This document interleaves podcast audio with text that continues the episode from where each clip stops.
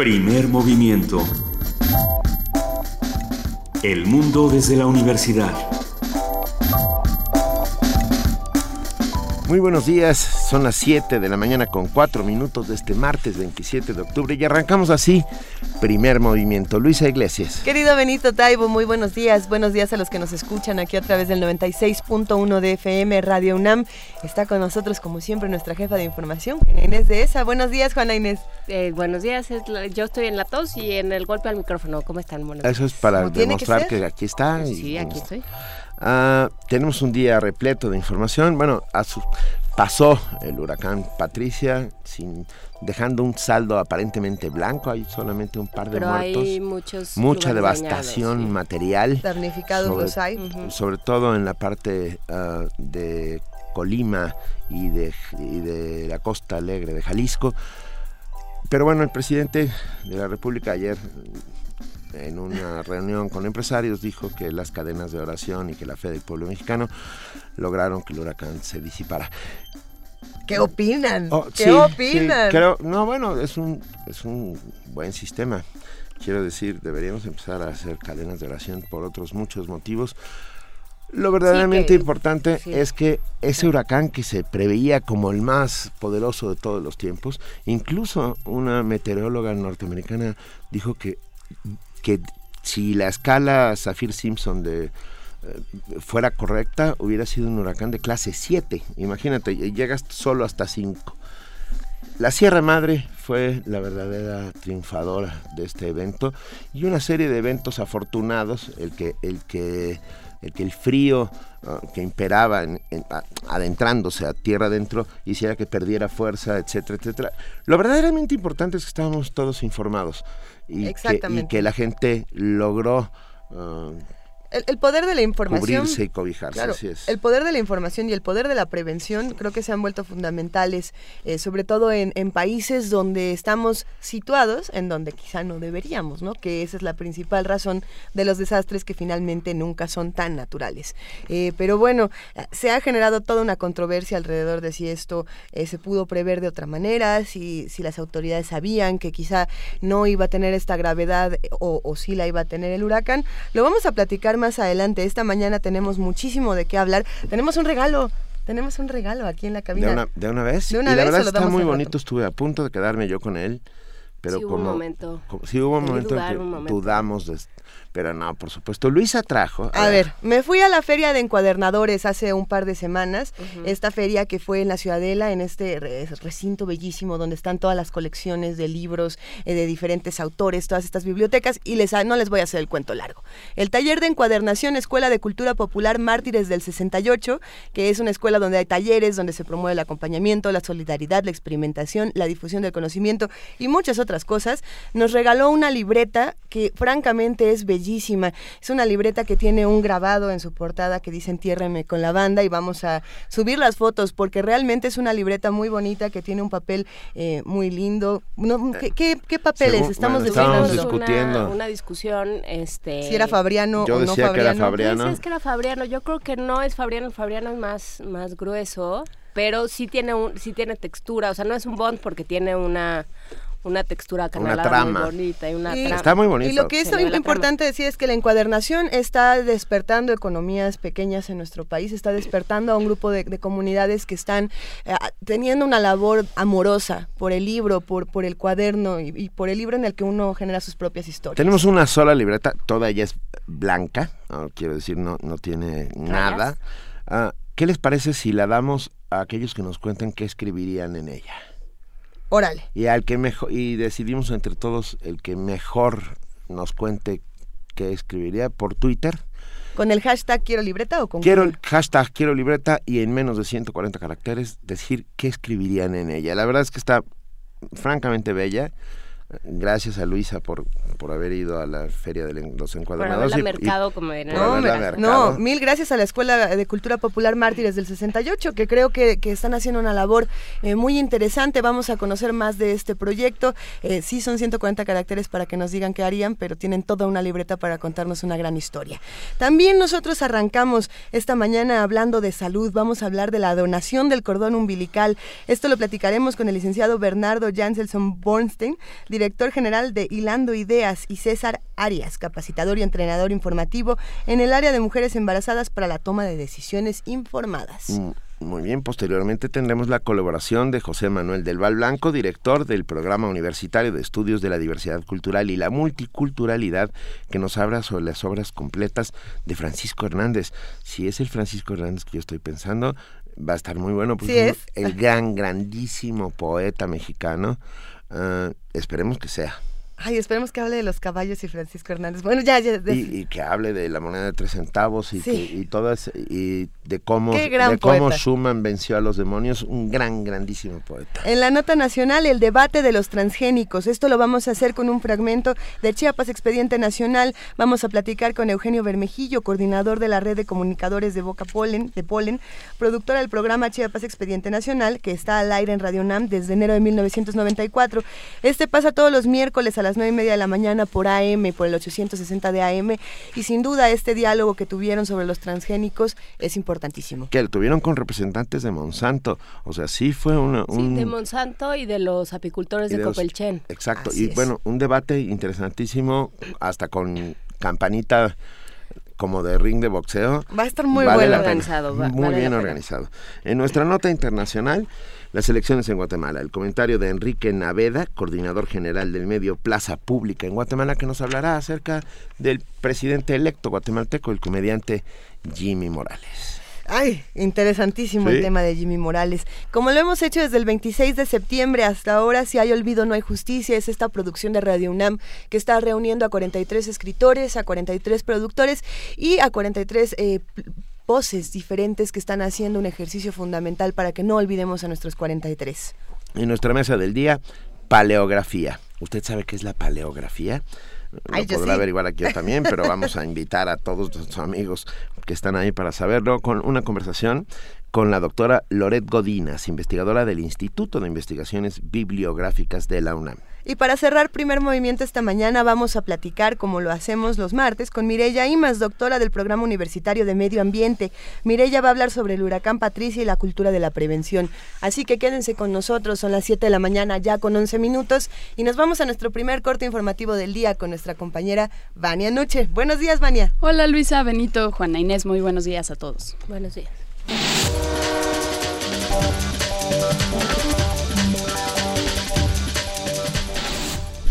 Iniciamos con la información nacional. El secretario de Gobernación, Miguel Ángel Osorio Chong, declaró que si el grupo interdisciplinario de expertos independientes de la Comisión Interamericana de Derechos Humanos asegura que los 43 normalistas de Ayotzinapa no fueron incinerados en el basurero de Cocula Guerrero, deben decir dónde y cómo sucedieron los hechos.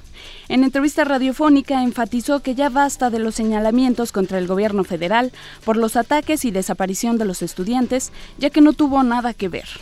El funcionario agregó que seguirán colaborando con los expertos independientes, pues ellos dan certeza a los familiares.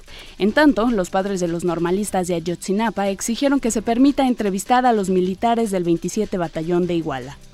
En un mitin frente al hemiciclo a Juárez, luego de realizar una marcha del Ángel de la Independencia, advirtieron que siguen en pie de lucha a 13 meses de los hechos de Iguala Guerrero.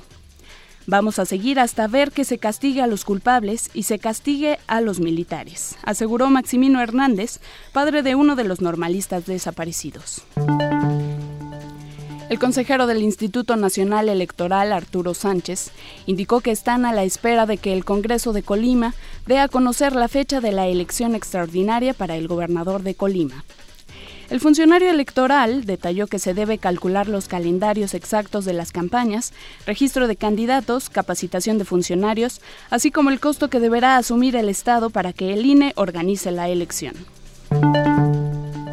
Los senadores del PAN anunciaron que revocarán los cambios de la Cámara de Diputados para reducir a la mitad los impuestos a bebidas que tengan menos de 5 gramos de azúcar por cada 100 mililitros. También los senadores del PRD rechazaron la propuesta, por lo que sería regresada al Pleno de Diputados. Advierte el CONACIT que el ritmo de inversión del sector privado en ciencia y tecnología no es el deseado.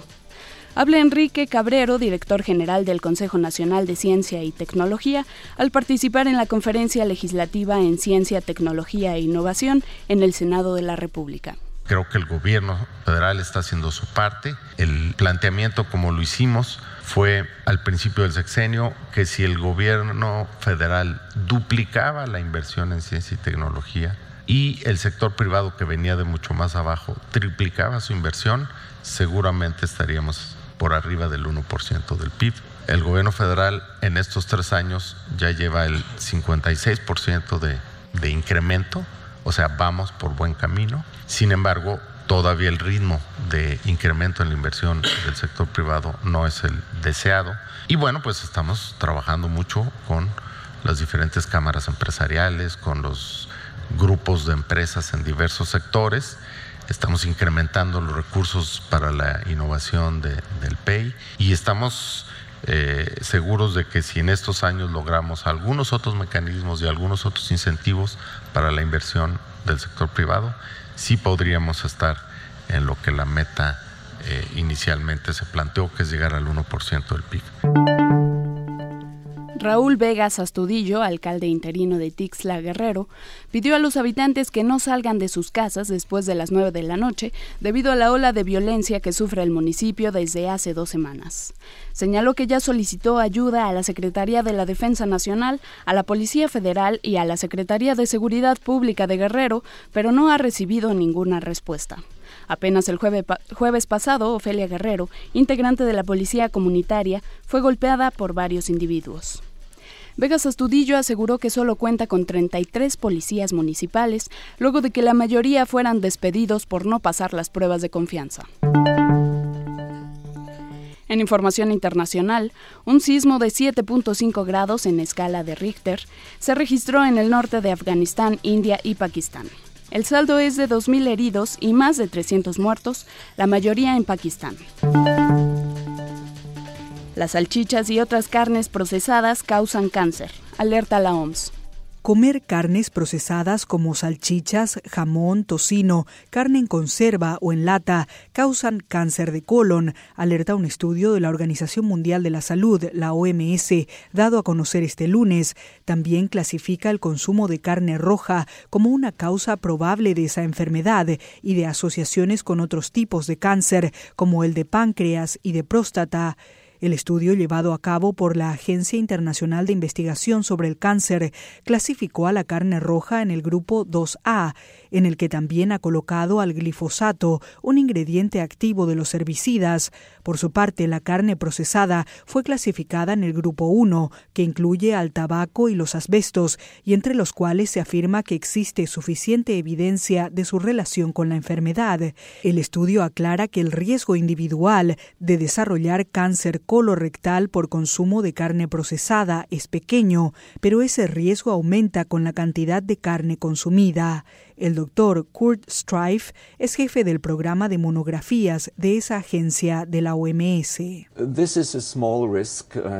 Se trata de un riesgo pequeño, parecido a la magnitud del riesgo del fumador pasivo y el cáncer de pulmón, pero tenemos que tener en cuenta que la exposición es muy común porque muchas personas comen carne procesada o carne roja y por lo tanto es un problema de salud importante, especificó el experto. El grupo de trabajo de agencia de la OMS, compuesto por 22 expertos, examinó 800 investigaciones sobre el tema y sus asociaciones con una docena de tipos de cáncer en muchos países y poblaciones con dietas diversas.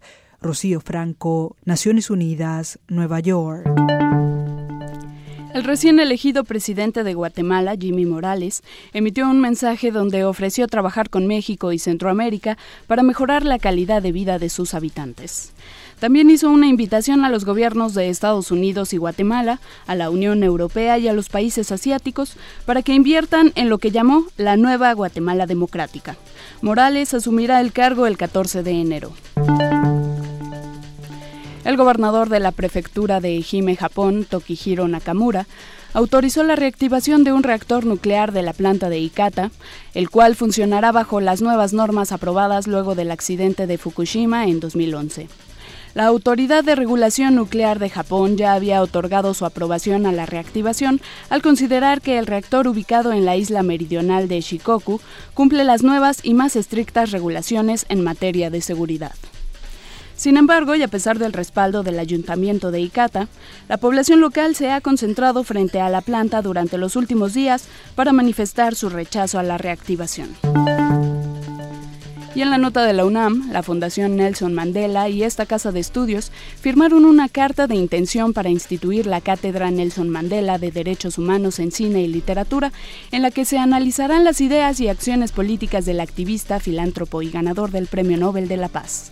El documento fue signado por el embajador de Sudáfrica en México, Sandil Noxina, y el rector de la UNAM, José Narro Robles. El gran problema que enfrenta el mundo hoy en día tiene que ver fundamentalmente con los temas de valores, de respeto a los derechos humanos y de educación. El mundo en el que vivimos es paradójico, lleno de desigualdades y estos contrastes entre los que tienen todo y a quienes les falta lo fundamental están generando una enorme cantidad de problemas para el mundo. Creo que la mejor manera de contribuir al respeto a los derechos humanos es a través de la educación. De tal manera que si somos capaces de transmitirle a los jóvenes el ejemplo de vida de Mandela, las bases de su pensamiento, le haremos un enorme servicio en nuestro caso a la universidad, pero en general a nuestro país.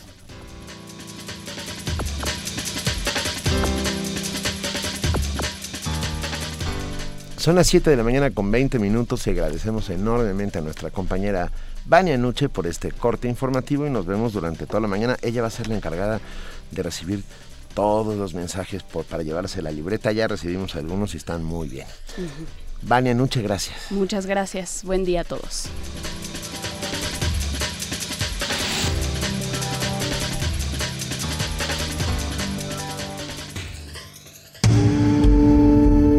Primer movimiento. Donde todos rugen, el puma ronronea.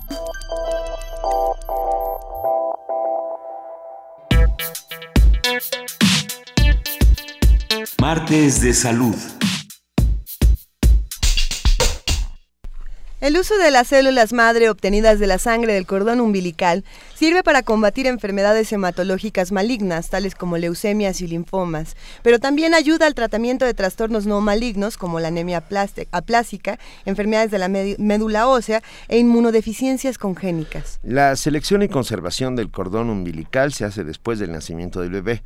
Con la placenta aún en el útero se realiza una punción en la vena del cordón y en una bolsa estéril se colecta la sangre. Una vez recolectada la sangre se transporta al banco de células donde se conservan en un tanque de almacenamiento a una temperatura de menos de 196 grados, lo que garantiza su conservación. Entre los requisitos para la donación de sangre del cordón umbilical se pide estar clínicamente sana, tener entre 18 y 40 años de edad y no haber utilizado hormonas para lograr el embarazo. ¿Cuáles son las que la donación de sangre del cordón umbilical, eh, cuáles son todos estos beneficios que puede traer a la salud pública? Bueno, todo esto lo vamos a platicar con Bernardo Jandelson Bornstein, que está aquí en la cabina de primer movimiento. Muy buenos días, Bernardo. ¿Qué tal? Muy buenos días. Pues ya presentaron todo, ya puedo decir muchas gracias por la invitación. hay que decir primero que Bernardo es director general de Hilando Ideas y vamos a ir platicando, vamos a ir hilando las ideas aquí en esta mesa. de eso se trata, correcto. También está con nosotros César Arias, capacitador y entrenador informativo en el área de mujeres embarazadas para la toma de decisiones informadas. Muchas gracias, César Arias. Muy buenos días, buenos días a todos. Eh, llegamos al futuro, esto suena a ciencia ficción, lo cual me encanta. Es correcto, el siglo XXI nos alcanzó y tenemos pues eh, día con día grandes sorpresas del uso de las células madre que están contenidas en diferentes partes de nuestro organismo. Eh, de hecho, bueno, lo tenemos, ustedes lo dijeron, iniciaron los experimentos para trasplantes con células madre extraídas de la médula ósea. Pero pues es, de alguna forma mucho más sencillo, con todos estos estudios que se han venido realizando, obtenerlo por una sola ocasión, que es cuando el bebé nace y cuando todavía el cordón umbilical está eh, antes de, bueno, en la punzación que se realiza, se queda una buena parte de esa sangre y de esa sangre se extrae pues un número impresionante de células madre que pueden ser utilizables. ¿Qué les parece si comenzamos por el principio? ¿Qué es una célula madre? O sea, ¿cómo podríamos eh, contarla? Pues mira, las células madre, básicamente, eh, gracias, las células madre son el origen de todos los componentes sanguíneos, como son los glóbulos rojos, que es el transporte de oxígeno por nuestro organismo, los glóbulos blancos, que es la base de nuestro sistema inmunológico, y las plaquetas que coagulan y cicatrizan. O sea, las células madres son las precursoras del sistema inmunológico. Cuando un organismo está combatiendo infecciones graves o lucha contra el cáncer, generalmente es debilitado por los tratamientos agresivos que recibe, como son las quimioterapias, las radiaciones. Entonces, los componentes sanguíneos, los glóbulos rojos, blancos y plaquetas, necesitan ser reforzados. Las células madre son las que generan estos refuerzos para que el organismo pueda luchar contra la enfermedad. Yo, digo que la patente de la formación de las células madre es algo divino, es algo de nuestra naturaleza que no podemos eh, creer la capacidad que tiene, la inteligencia de cada célula. Cada célula es inteligente porque de alguna manera, al ser trasplantadas, se van a donde el cuerpo lo necesita. Es impresionante lo que sucede con estas células. Eso quiere decir, eh, Bernardo, que ya están haciéndose tratamientos con células madres para enfermos, por ejemplo, de, cáncer. De cáncer, cáncer. Y el catálogo que se tiene hoy por hoy registrado son 80 enfermedades hematológicas en las que ya se aplica el trasplante de células madre provenientes de la sangre del cordón umbilical. Esto es importante definirlo, porque el cordón en sí, como el tejido, aún se encuentra en proceso de estudio. Eh, yo digo que el futuro en el siglo XXI es hablar de que mañana, porque están pasando las cosas muy rápido, ¿no? Futuriar es que con las eh, tenemos dentro de las células eh, de la sangre, las células que se llaman, yo digo que es la poesía de la sangre, son las células hematopoyéticas, así se les llama. ¿sí? Y en el, tejido tenemos las que digo que son del Polo Norte, y esto lo digo como una fórmula para acordarme, son las mesenquimales. Ah, okay, okay. Las mesenquimales son aquellas células que van a ser utilizadas, van a poder ser utilizadas ya pronto, cuando, vuelvo a repetir, el futuro en el siglo XXI es mañana. Eh, en tratamientos que pueden incluir desde eh, probablemente Parkinson, diabetes, eh, todo lo que son tejidos, reestructuración de tejidos, y no sería nada difícil pensar que a través de esas células podamos tener un hígado hecho con nuestras propias células, ¿no? En un futuro, yo no estoy hablando de mañana, no, no quiero vender falsas ilusiones. Hoy lo que sí podemos decir y que ha sido utilizado en rangos impresionantes porque en el 2004 hablábamos de 50 trasplantes, hoy estamos hablando del año pasado se hicieron cerca de 323 trasplantes y el 60% de esos trasplantes fueron utilizados para la leucemia. Otro 8% para anemia, un 4% para otro tipo de enfermedades, pero la leucemia desafortunadamente pues atropella a sobre todo a la población infantil. De ahí la importancia. O sea, si nos vamos históricamente, el cordón umbilical siempre ha sido, está lleno de mitos, está lleno de, historias, ¿no? Todavía en culturas, bueno, ancestrales, desde eh, culturas de los fenicios, eh, ya no, ya de los pueblos monoteístas, de los hebreos, los musulmanes, los cristianos, todos le han dado un valor específico al cordón umbilical. En el mundo prehispánico sucedía lo mismo. Hoy por hoy todavía podemos ir a pues a la Sierra de Puebla o de Oaxaca y siembran al chamaco, ¿no? ¿Por qué? Porque cuando extraen y siembran en el campo si es varón, para tener abundantes cosechas, o, o, si es mujercita, pues la siembran cerca del fogón para que sea una gran cocinera. Lo mismo hay que hacer en el siglo XXI, pero no hay que enterrarlo. Hay que guardarlo hoy con las técnicas que la ciencia nos está permitiendo. Con eso podemos, pues de alguna forma, comprar un seguro de vida. Y ahí ya vamos a entrar en lo que es, y es un papel fundamental de César, porque lo que queremos es informar. ¿Qué es lo que queremos hoy en día? La infraestructura la tenemos. Se ha invertido una cantidad importantísima en bancos públicos. Hay bancos privados y los hay y muy buenos en México. Uno específicamente que se dio a la tarea de hacer este enlace y es en donde yo estoy participando, es generar el inventario suficiente en los bancos públicos que uno está instalado, ayúdame César, uno está, bueno, en el Hospital La Raza del Instituto Mexicano del Seguro Social y el otro el está... otro está en el Centro Nacional para la Transfusión Sanguínea. Son los dos principales bancos públicos aquí de la Ciudad de México. ¿Qué es lo que se busca? Al igual que cuando, pues desafortunadamente alguien tiene que donar un riñón o tiene que donar otro órgano, se tiene que buscar la compatibilidad. Exacto. Dependiendo de esa compatibilidad, vamos a poder ayudar. Si nosotros tenemos un banco con diferencias compatibles, genéticamente diferentes, pues va a haber compatibilidad con un mayor número de personas. Hoy las pocas células o las que se tengan eh, en guarda, en, congelación, como bien lo decían, a menos 197 grados con nitrógeno, es detener el reloj biológico de esas células y pueden ser utilizables por muchos años. Hasta hoy parece ser que tenemos ya comprobado que las células en ese proceso pueden estar hasta 30 años y más. Lo que hoy tenemos comprobado es que son 30 años y se están haciendo investigaciones y se están descongelando algunas de ellas eh, para verificar que puedan tener una vida mayor. Pero eh, lo que queremos es informar a las madres. Las mamás, yo creo que en un momento dado, entre todas las cosas que tienen que decidir para su bebé, si es color azul, si es rosa, si es la cuna, si es de este lado, si es la recámara, si es otra cosa, quiero que tomen un tiempo, que se den una hora a la semana o un día de la semana y que vengan a las pláticas de instrucción que está dando precisamente Luis Arias, que tiene muchos años en esto, para que ellas puedan tener la información adecuada y decidir. Lo guardo para sí, o sea, para uso autólogo, que se llama, que es para mi propio bebé, como la compra de un seguro biológico. Claro. Y este sí es un seguro de vida porque se cobra en vida, no cuando te mueres. es un verdadero seguro biológico de, de vida. O bien lo dono. ¿Sí? ¿Por qué? Porque no tengo la capacidad económica de guardarlo en un banco privado, lo voy a donar. Incluso al donarlo, pues estoy dándole seguridad a que mi bebé, si necesita, puedo recurrir a un banco público. De ahí el beneficio que se tiene de tener el banco público. A ver, vamos, vamos a, intentar aclarar un poco todo esto. vamos por partes.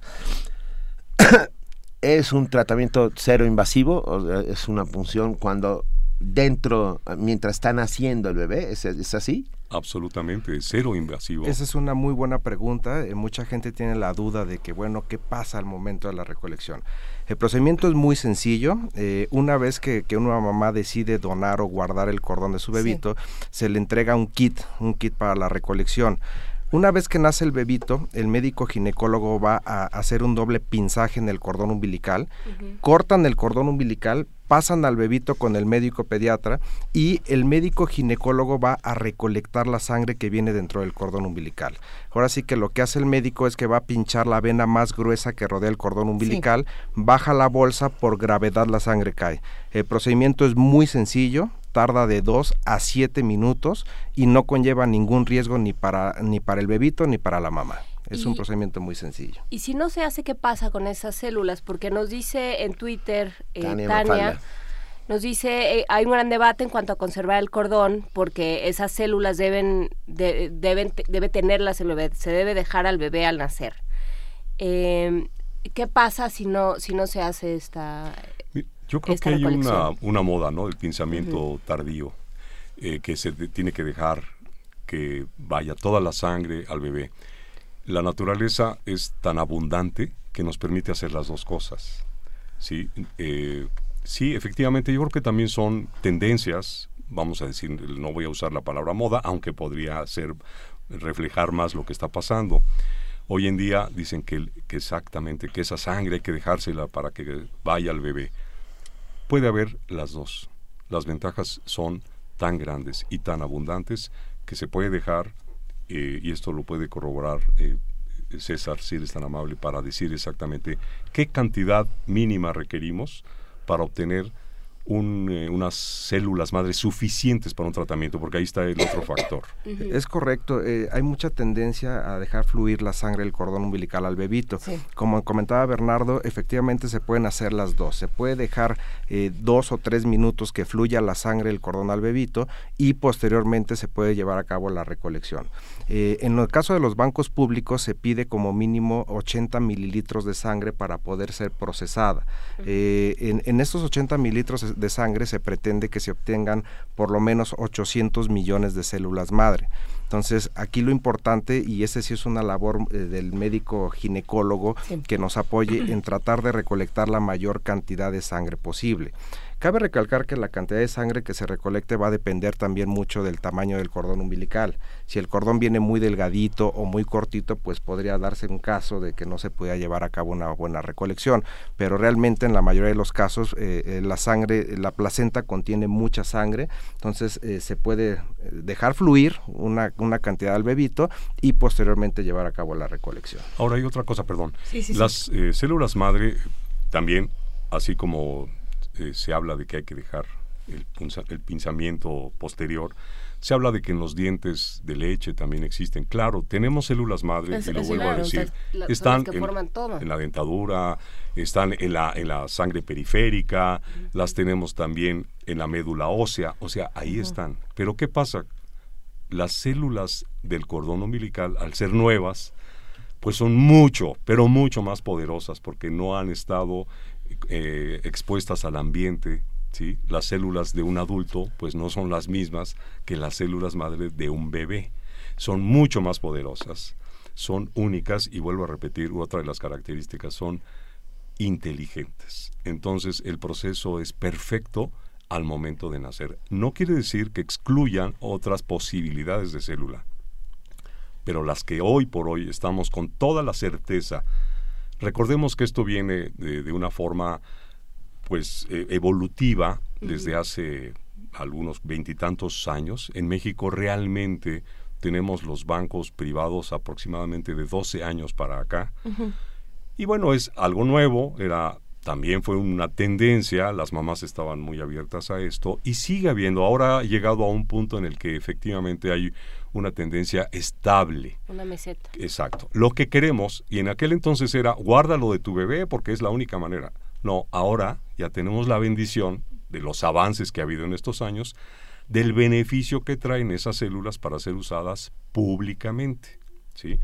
Y también tenemos otro programa que es muy interesante, que es la donación eh, indicada. O sea, vamos a suponer que en una familia es una donación eh, dirigida, es una donación dirigida. Eh, vamos a suponer que en una familia nació un bebé, a los años, meses, presenta algún síntoma de leucemia o alguno de estos tipos de enfermedades. estamos logrando con un banco, aquí sí es un banco privado, que, que sin ningún costo, si por ejemplo el, eh, médico que está asistiendo a ese niño se acerca a nosotros y nos dice, sí, pues este niño tiene leucemia o tiene cualquiera de las enfermedades que pueden ser viables para este tratamiento, y la mamá está próxima a dar a luz a un segundo bebé, vamos a guardar la sangre del cordón umbilical de su hermanito, del nuevo hermanito, para ayudar a su hermano mayor. Y yo creo que esto es una labor familiar muy interesante y esto no tiene ningún costo. ¿Por qué lo hacemos en un banco privado? Porque en el momento en que unas células madre, el kit del que hablaba César, llega al banco público, pues ahí ya no tenemos nosotros ninguna influencia, ahí va a ser utilizado para cualquier persona que demande la utilización de esas células. Por eso, si es una donación dirigida, tiene que estar muy resguardada para ese caso en específico. Ahora que eh, precisamente estas donaciones dirigidas han despertado un, debate internacional de lo más interesante, eh, pensando en si los seres humanos somos refacción de otros seres humanos, que desde el trasplante ya está. Hubo esa película, bueno, que fue originalmente fue una novela que se llama My Sister's Keeper. Bastante cursi, bastante mala, pero, pero ese era el principio. Hay una niña con leucemia y los padres eh, engendran otra hija, es, es un otra hija para que sea como el, centro de refacciones. para que esté, para que le done órganos y para que tenga siempre alguien completamente compatible con ella. Yo creo que la vida es una interpretación. No, y dependerá no, en, ese, caso es una exageración. Eh, por supuesto, es llevado, es una reducción al absurdo, pero es una, es un debate bioético interesante que se abre, ¿no? Es una posibilidad que no existía. Sí, hoy tenemos pues, grandes problemas para la donación de órganos, ¿no? Por y ejemplo. Es algo que funciona y podríamos tener grandes debates en muchos temas que van acorde a los tiempos que nos toca vivir a nosotros. O sea, somos una nueva humanidad, una nueva civilización en el siglo XXI con una tecnología impresionante. Eh, me quedé pensando en los requisitos que se necesitan para este tipo de donaciones. Eh, por ejemplo, no, no, sé qué tan cierto sea, César, tú me, me lo dirás mejor, que tiene que, este, por ejemplo, esta donación tiene que eh, pedirse o solicitarse desde que la mujer está embarazada, no puede ser mayor a cierta edad, eh, hay como muchas cosas por ahí. Es correcto, la mamá tiene que ser mayor de 18 años, menor de 40 años. Eh, es importante que si alguna familia está interesada en donar el cordón umbilical, que, que lo haga con anticipación porque eh, cuando se hace con anticipación tenemos que verificar que la mamá cumpla con todos los requisitos, eh, informarle cuáles son los documentos que tiene que llenar y firmar tanto la mamá como el médico ginecólogo y capacitar al médico ginecólogo para que se lleve a cabo una muy buena recolección. Entonces sí es importante que por lo menos nos contacten con 15 días de anticipación a la fecha probable de parto para poderle brindar toda esta información. A ver, nos escribe, nos escribe alguien que hace comunidad todos los días con nosotros aquí en Primer Movimiento, uh, Hugo Guiliemi, nos dice que ellos quisieron donar el cordón umbilical, pero en México es muy difícil, en Estados Unidos no. Fue tan difícil que al final decidieron no donarlo aquí en nuestro país. ¿Es, es realmente tan difícil? Más bien es eh, falta de información, volvemos a lo mismo. Por eso estamos generando esta campaña. Sí nos hemos encontrado que quizá por pereza de los ginecólogos, por falta de información, por no saber qué hacer con eso. Si no tienen el kit adecuado, bueno, pues es, lo mismo que enterrarlo en el jardín. O sea, tiene que haber un procedimiento.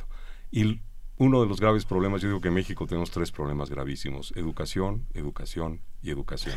Entonces, bueno, parte del agradecimiento de que nos den la posibilidad de acercarnos al público a través de este medio inteligente, pues es precisamente informar a veces no tenemos a la mano el teléfono al cual podemos ir.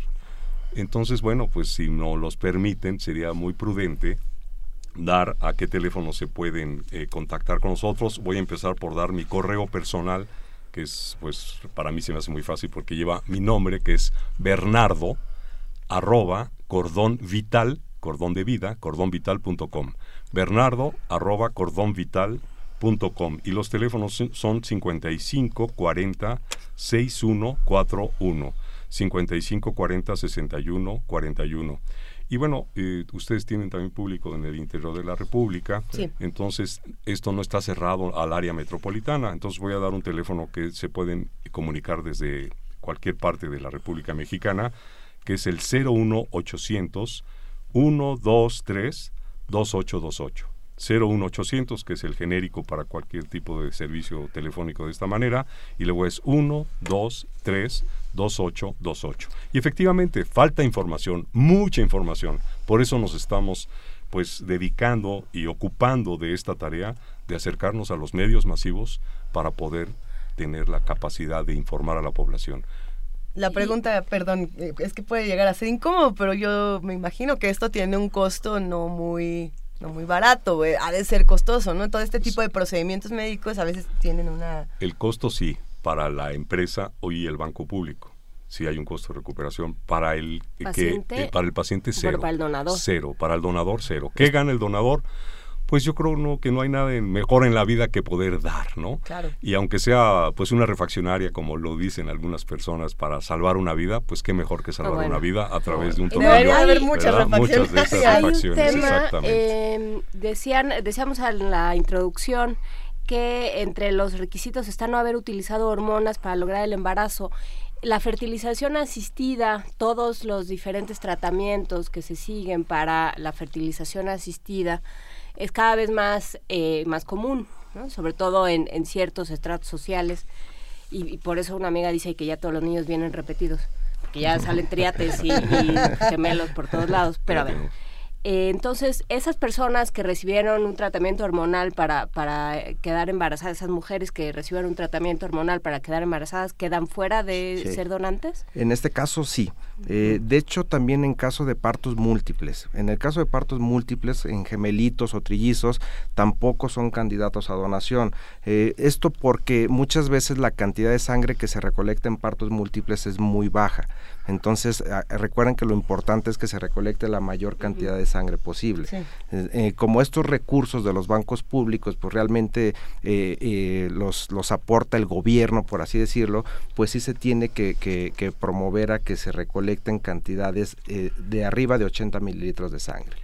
el gobierno, lo que estamos haciendo, nuestra labor es precisamente que ni el gobierno gaste, ni que se gaste nada. O sea, la infraestructura está, es aprovechamiento de los... Esa es la función de Hilando Ideas. A ver, déjame, déjame hacer una pregunta. Han dicho que el donador no, no, no paga absolutamente nada. Es totalmente altruista. Y la pregunta es, ¿el que lo recibe paga algo? Eh, cuando es, por ejemplo, derecho habiente del Seguro Social, no paga nada, ¿no? cuando es, la verdad no sé el, costo de recuperación si existe algo en el otro banco público. Se, hace un estudio socioeconómico y, dependiendo si se manejan cuotas de recuperación. Eh, en el caso, como comentaba Bernardo, de los pacientes de, del IMSS, eh, cuando se dona al banco público del IMSS, si algún derecho habiente requiere estas células, pues no, no tiene ningún costo. Eh, siempre y cuando se encuentre la compatibilidad. Fíjate, a ver, nos han empezado a escribir todos los amigos Ah, y, hay aquí uno que me pregunta. Eh, Rafa Almedo dice, no hay mucha esperanza en las células madre umbilical cuando la reconversión celular ya se hace con cualquier... Con, con cualquier célula, casi con cualquier célula. ¿Qué, podemos hablar al Mira, eh, sí, efectivamente hay muchos estudios, eh, pero vuelvo a repetir, vamos a hablar de calidad y de cantidad que se obtienen del cordón umbilical. ¿No? Para llegar a 800 millones de células, que es el mínimo requerido, pues para un para realmente coadyuvar en un tratamiento, pues no es tan sencillo tener 800 millones que se vayan reproduciendo por sí solas. Sí está habiendo, hay un doctor japonés que está haciendo maravillas, pero pues como todo, el siglo XXI no podemos decir esto es lo único y eso, no, hay que estar abierto. Y la ciencia cada día nos sorprende más. Lo que ya tenemos comprobado es esto. lo, que, vaya a pasar mañana no lo sé. Esto se los podemos garantizar porque ya son muchos años caminados, muchos años de inversión y efectivamente el costo a veces decimos, bueno, sí, cuando esto empezó era carísimo. Sí, sí, era carísimo y pues era para una élite que podían guardar. Hoy no, Hoy es bastante accesible. Sale más barato que comprar una televisión de plasma, este, guardar el cordón umbilical, ¿no? Por hacer un comparativo. Entonces, pues todo, la tecnología, un, teléfono celular de última generación, pues es muy caro. A las semanas, pues ya bajó de precio. Y así estamos viviendo. ¿Eso qué quiere decir? Estamos viviendo una civilización con una rapidez brutal. Pero aprovechemos lo que ya realmente está comprobado. Y esto está comprobado. Mauricio Santamarina, Santa María nos escribe y dice, no olviden mencionar que las células madre de un hermano no siempre son compatibles. Es muy buena. Es correcto. Ah. Eh, eh, las células madre siempre van a ser compatibles con el bebito porque son sus células. Oh, Entre hermanos existe una alta eh, probabilidad de que sean compatibles, pero no es seguro, ¿no? O sea, realmente ha habido muchos trasplantes que se han llevado a cabo entre hermanos pero efectivamente no se puede garantizar una compatibilidad. Eh, incluso ha habido casos donde los, los padres han sido compatibles con las células. Es mucho más baja la probabilidad, pero ha, habido casos, ¿no? hubo un caso en Estados Unidos donde la mamá fue diagnosticada con una leucemia, eh, más o menos fue en el año 2001, ella en ese entonces tenía 43 años, almacenó las células de su bebé en un banco privado y eh, fue compatible con las células de su bebito. ¿no? Entonces realmente eh, con base en la experiencia que existe sabemos que el núcleo familiar son, podrían ser los más beneficiados de, esta tecnología. Pero si las células son con el bebito, entre hermanos hasta un 25% de probabilidad de que sean compatibles. Y en algún momento mencionaron unas charlas o pláticas que tú das. Es correcto, ah, es correcto. estamos organizando eh, pláticas, no vamos a decir talleres, no vamos a decir un curso, es una plática. ¿Para qué? Para que la mamá tome la decisión. Tiene tres alternativas. Donarlo, guardarlo para sí o desecharlo. Pero desechar una cosa tan valiosa creo que no le hace bien absolutamente a nadie. Entonces, digamos que el desecharlo o el guardarlo en su jardín no beneficia para nada. El guardarlo en una cajita durante 50 años. No, pues digo, ya las mamás mexicanas de por sí nunca se cortan el cordón umbilical, ¿para que lo guardan, no? Este, ahí con, con sus hijos. Entonces, no, aquí lo que se trata es que tomen una decisión informada, por qué lo guardaron para uso de su familia o de su bebé especialmente, que eso se llama autólogo, uso autólogo, o bien donarlo.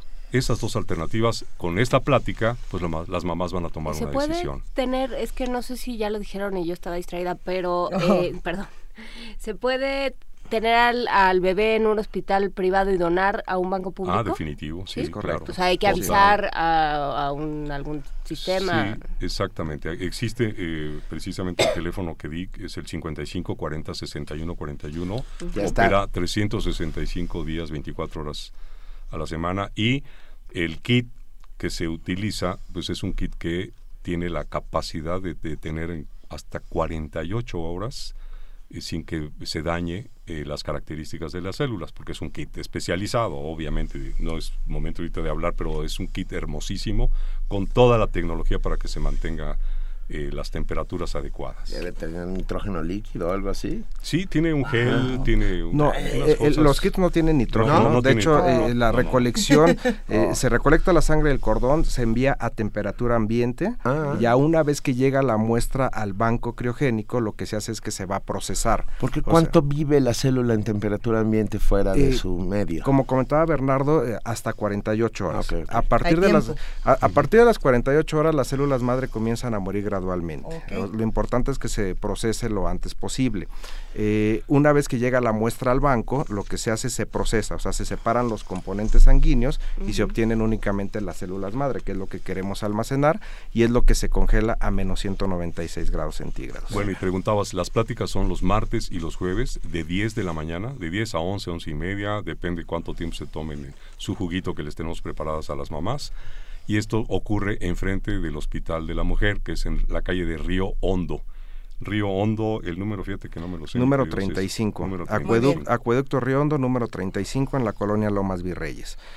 algo importante es que nosotros eh, tratamos de facilitar para las familias que piensan donar eh, facilitarle el proceso de donación, o sea, que ah, no sea nada engorroso, que sea algo sencillo, este, para que pues más familias puedan donar el cordón de su bebito. Finalmente es una decisión informada y queremos agradecerles porque ah, en este momento tenemos mucha información para tomar una decisión, sea cual sea esa decisión. Me parece que esta plática nos ha dado muchos elementos para, para que arranquemos. Y nos vamos a ir a las otras pláticas próximamente. Bueno, nosotras no, pero, pero las mamás que se puedan ir para allá va a estar muy, muy bien y les queremos agradecer por esta Juana conversación. Inés dijo, pues sí, ya, ya está anotando, mira, la, dirección. No, no, yo estoy en... Muchas gracias a Bernardo Janselson Bornstein, director general de Hilando Ideas, y César Arias, capacitador y entrenador informativo en el área de mujeres embarazadas para la toma de decisiones informadas. Ya están en nuestras redes sociales los teléfonos y el contacto por vía mail.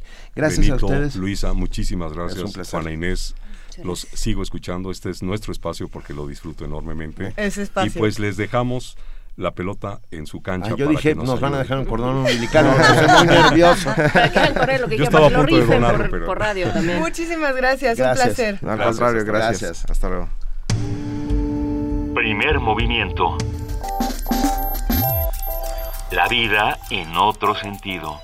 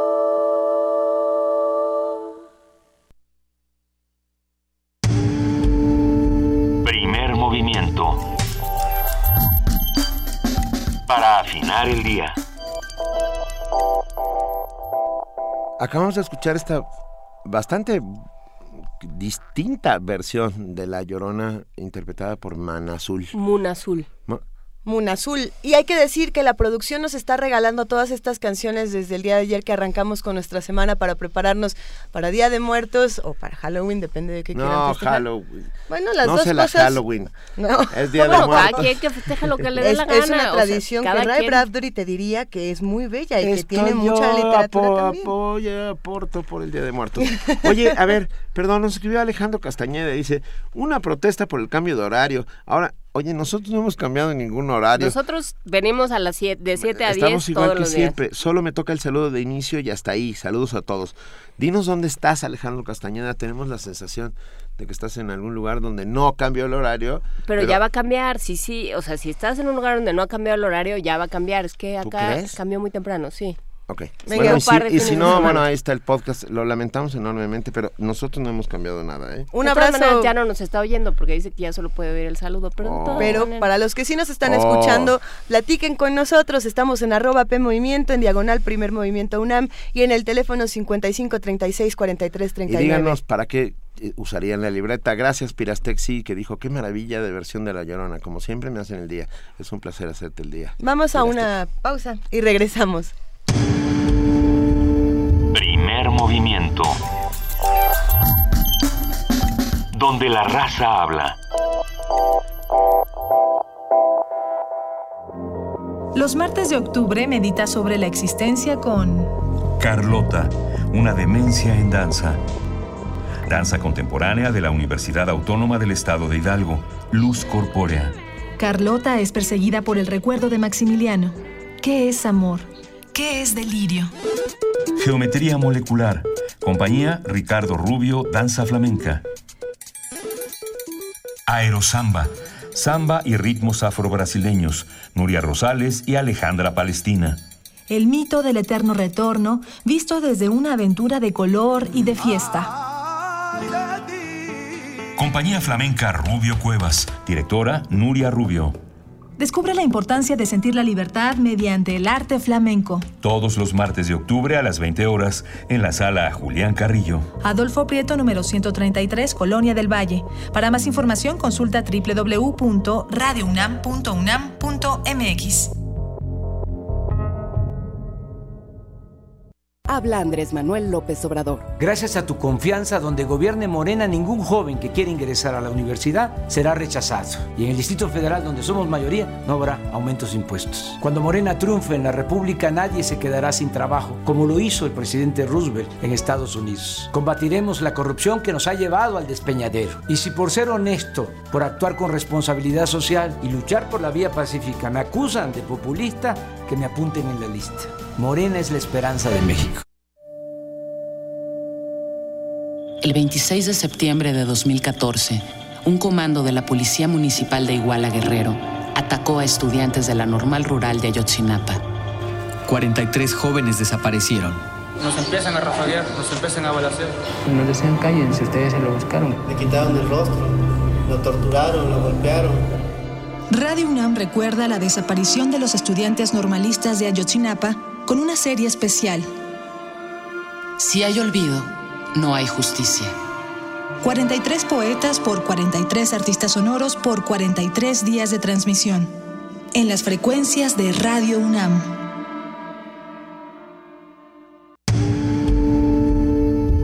Primer movimiento. Información azul y oro. Ya son las 8 de la mañana con un minuto y le damos la bienvenida a la cabina de Radio UNAM a nuestro querido Jesús Ruiz Montaño para el siguiente corte informativo. Jesús, muy buenos días, gracias por estar aquí con nosotros. Gracias Luisa, gracias eh, Juana Inés, lo mismo a Benito les doy pues los buenos días. Bienvenido, mil Buenos gracias. días. Muchas gracias a ustedes. Vamos con la información.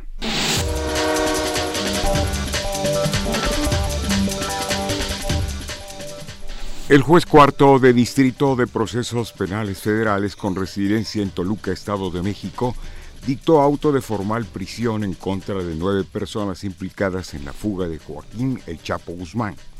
En un comunicado, la Procuraduría General de la República detalló que además del delito de evasión de reo, hay dos casos implicados en la conducta de fraude procesal.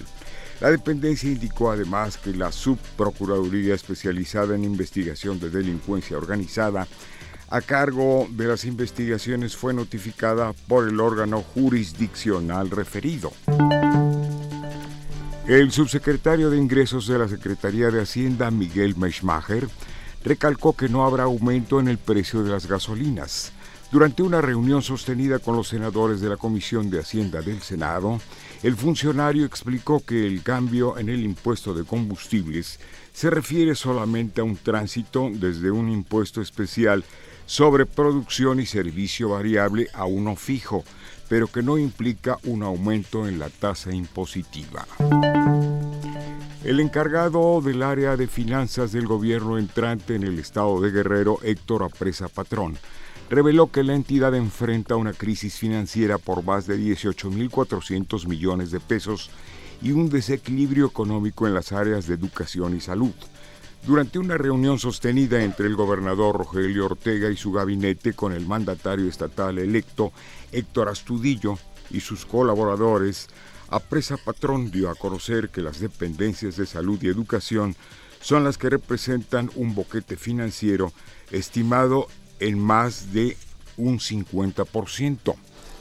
En tanto, el encargado de área de obras públicas, Rafael Navarrete Quesada, dijo que se tienen adeudos de 170 millones de pesos a Cemex y 7.4 millones a una empresa supervisora.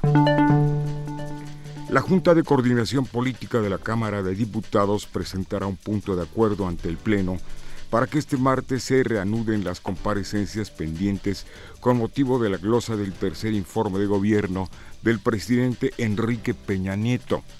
Se prevé que la titular de la Procuraduría General de la República, Areli Gómez, comparezca a las 19 horas ante las comisiones de Seguridad y Justicia, mientras que el jueves 29 le corresponderá al secretario de la Función Pública, Virgilio Andrade. Apicultores mayas y cooperativas vieleras de Campeche y Yucatán entregaron más de 62 mil firmas para exigir que se detenga el cultivo de soya transgénica por parte de Monsanto. Desde 2012 los apicultores mayas y las vieleras aseguraron que el permiso otorgado por la Zagarpa a Monsanto viola su derecho a la consulta de los pueblos indígenas y al medio ambiente sano. Mañana 28 de octubre la Suprema Corte de Justicia de la Nación decidirá sobre los amparos presentados por los apicultores. Gustavo Joachín, Juchín, más bien Cabín, explicó que los cultivos de soya transgénica ocasionan la deforestación de la selva maya y que los aviones que sobrevuelan derraman herbicidas tóxicos que contaminan la tierra por lo que la producción de miel ha caído hasta en un 50%. En información internacional, el ministro de Defensa de Colombia informó que al menos 11 soldados y un policía murieron en un enfrentamiento con el Ejército de Liberación Nacional, el segundo grupo guerrillero más fuerte del país. Además, hay tres policías heridos y dos soldados desaparecidos. El lugar del enfrentamiento fue un resguardo indígena en el municipio de Huicán, a 250 kilómetros al norte de Bogotá. Durante la madrugada de este lunes se registró un tiroteo en Diyarbakir, Turquía, cuando policías antiterroristas tomaron por asalto varias casas del centro en busca de yihadistas. La agencia progubernamental Anatolia reportó que siete presuntos miembros del grupo del Estado Islámico y dos policías murieron en dicho enfrentamiento que duró alrededor de dos horas. Este incidente se ha producido al en menos más bien de una semana a que se realicen las elecciones legislativas anticipadas para el día primero de noviembre. Además, sobre las amenazas del fenómeno del niño a las islas del Pacífico advierten pues los conocedores en este tema. Vamos la responsable de la Oficina de la ONU para la Reducción de Riesgos de Desastres, Margareta Wallstrom, advirtió sobre la necesidad de que los estados del Pacífico se preparen para afrontar en los próximos meses eventos meteorológicos extremos como resultado del fenómeno El Niño.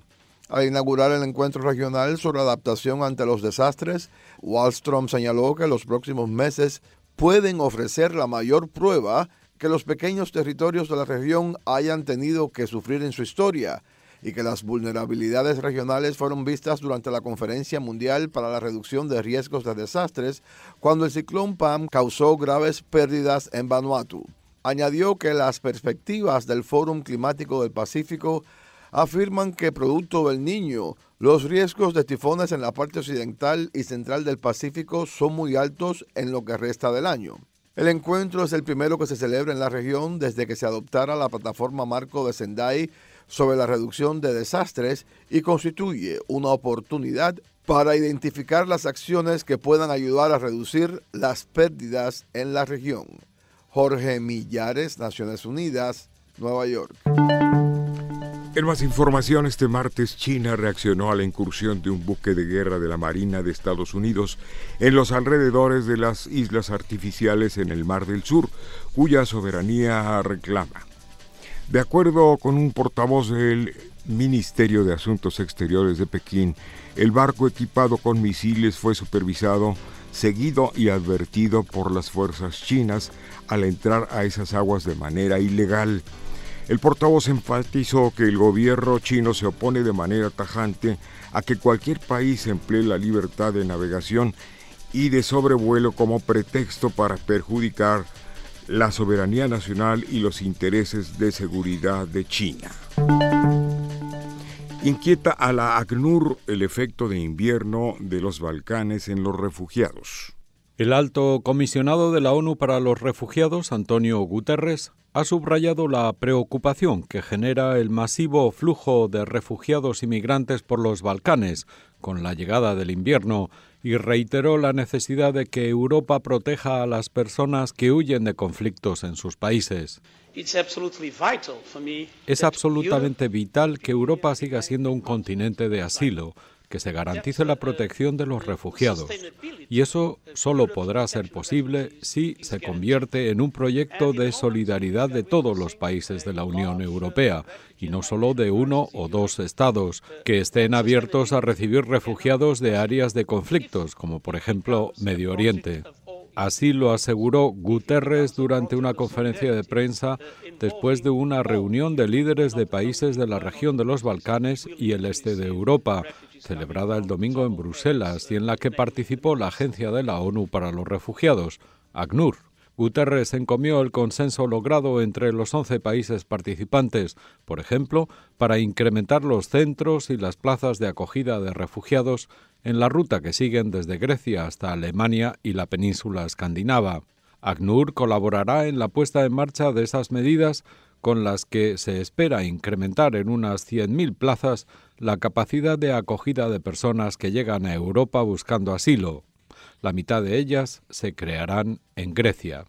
Víctor Martín, Naciones Unidas, Nueva York.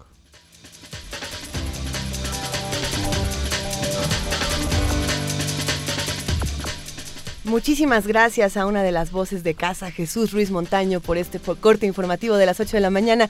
Un placer, Jesús. Nos escuchamos en una hora. Gracias, Luisa, Benito y Juana Inés. Muchas gracias, a, los tres. Escucha, uno de nuestros eh, radioescuchas dice que te felicita porque se escucha muy amable con nosotros. y, y, lo agradecemos. Hombre. Indiscutiblemente, compañeros, y lo hacen muy bien. El programa tiene muchísimo rating y desde luego, bueno, pues muchos seguidores a través de Twitter, a través de las redes sociales. Muchísimas gracias, un abrazote.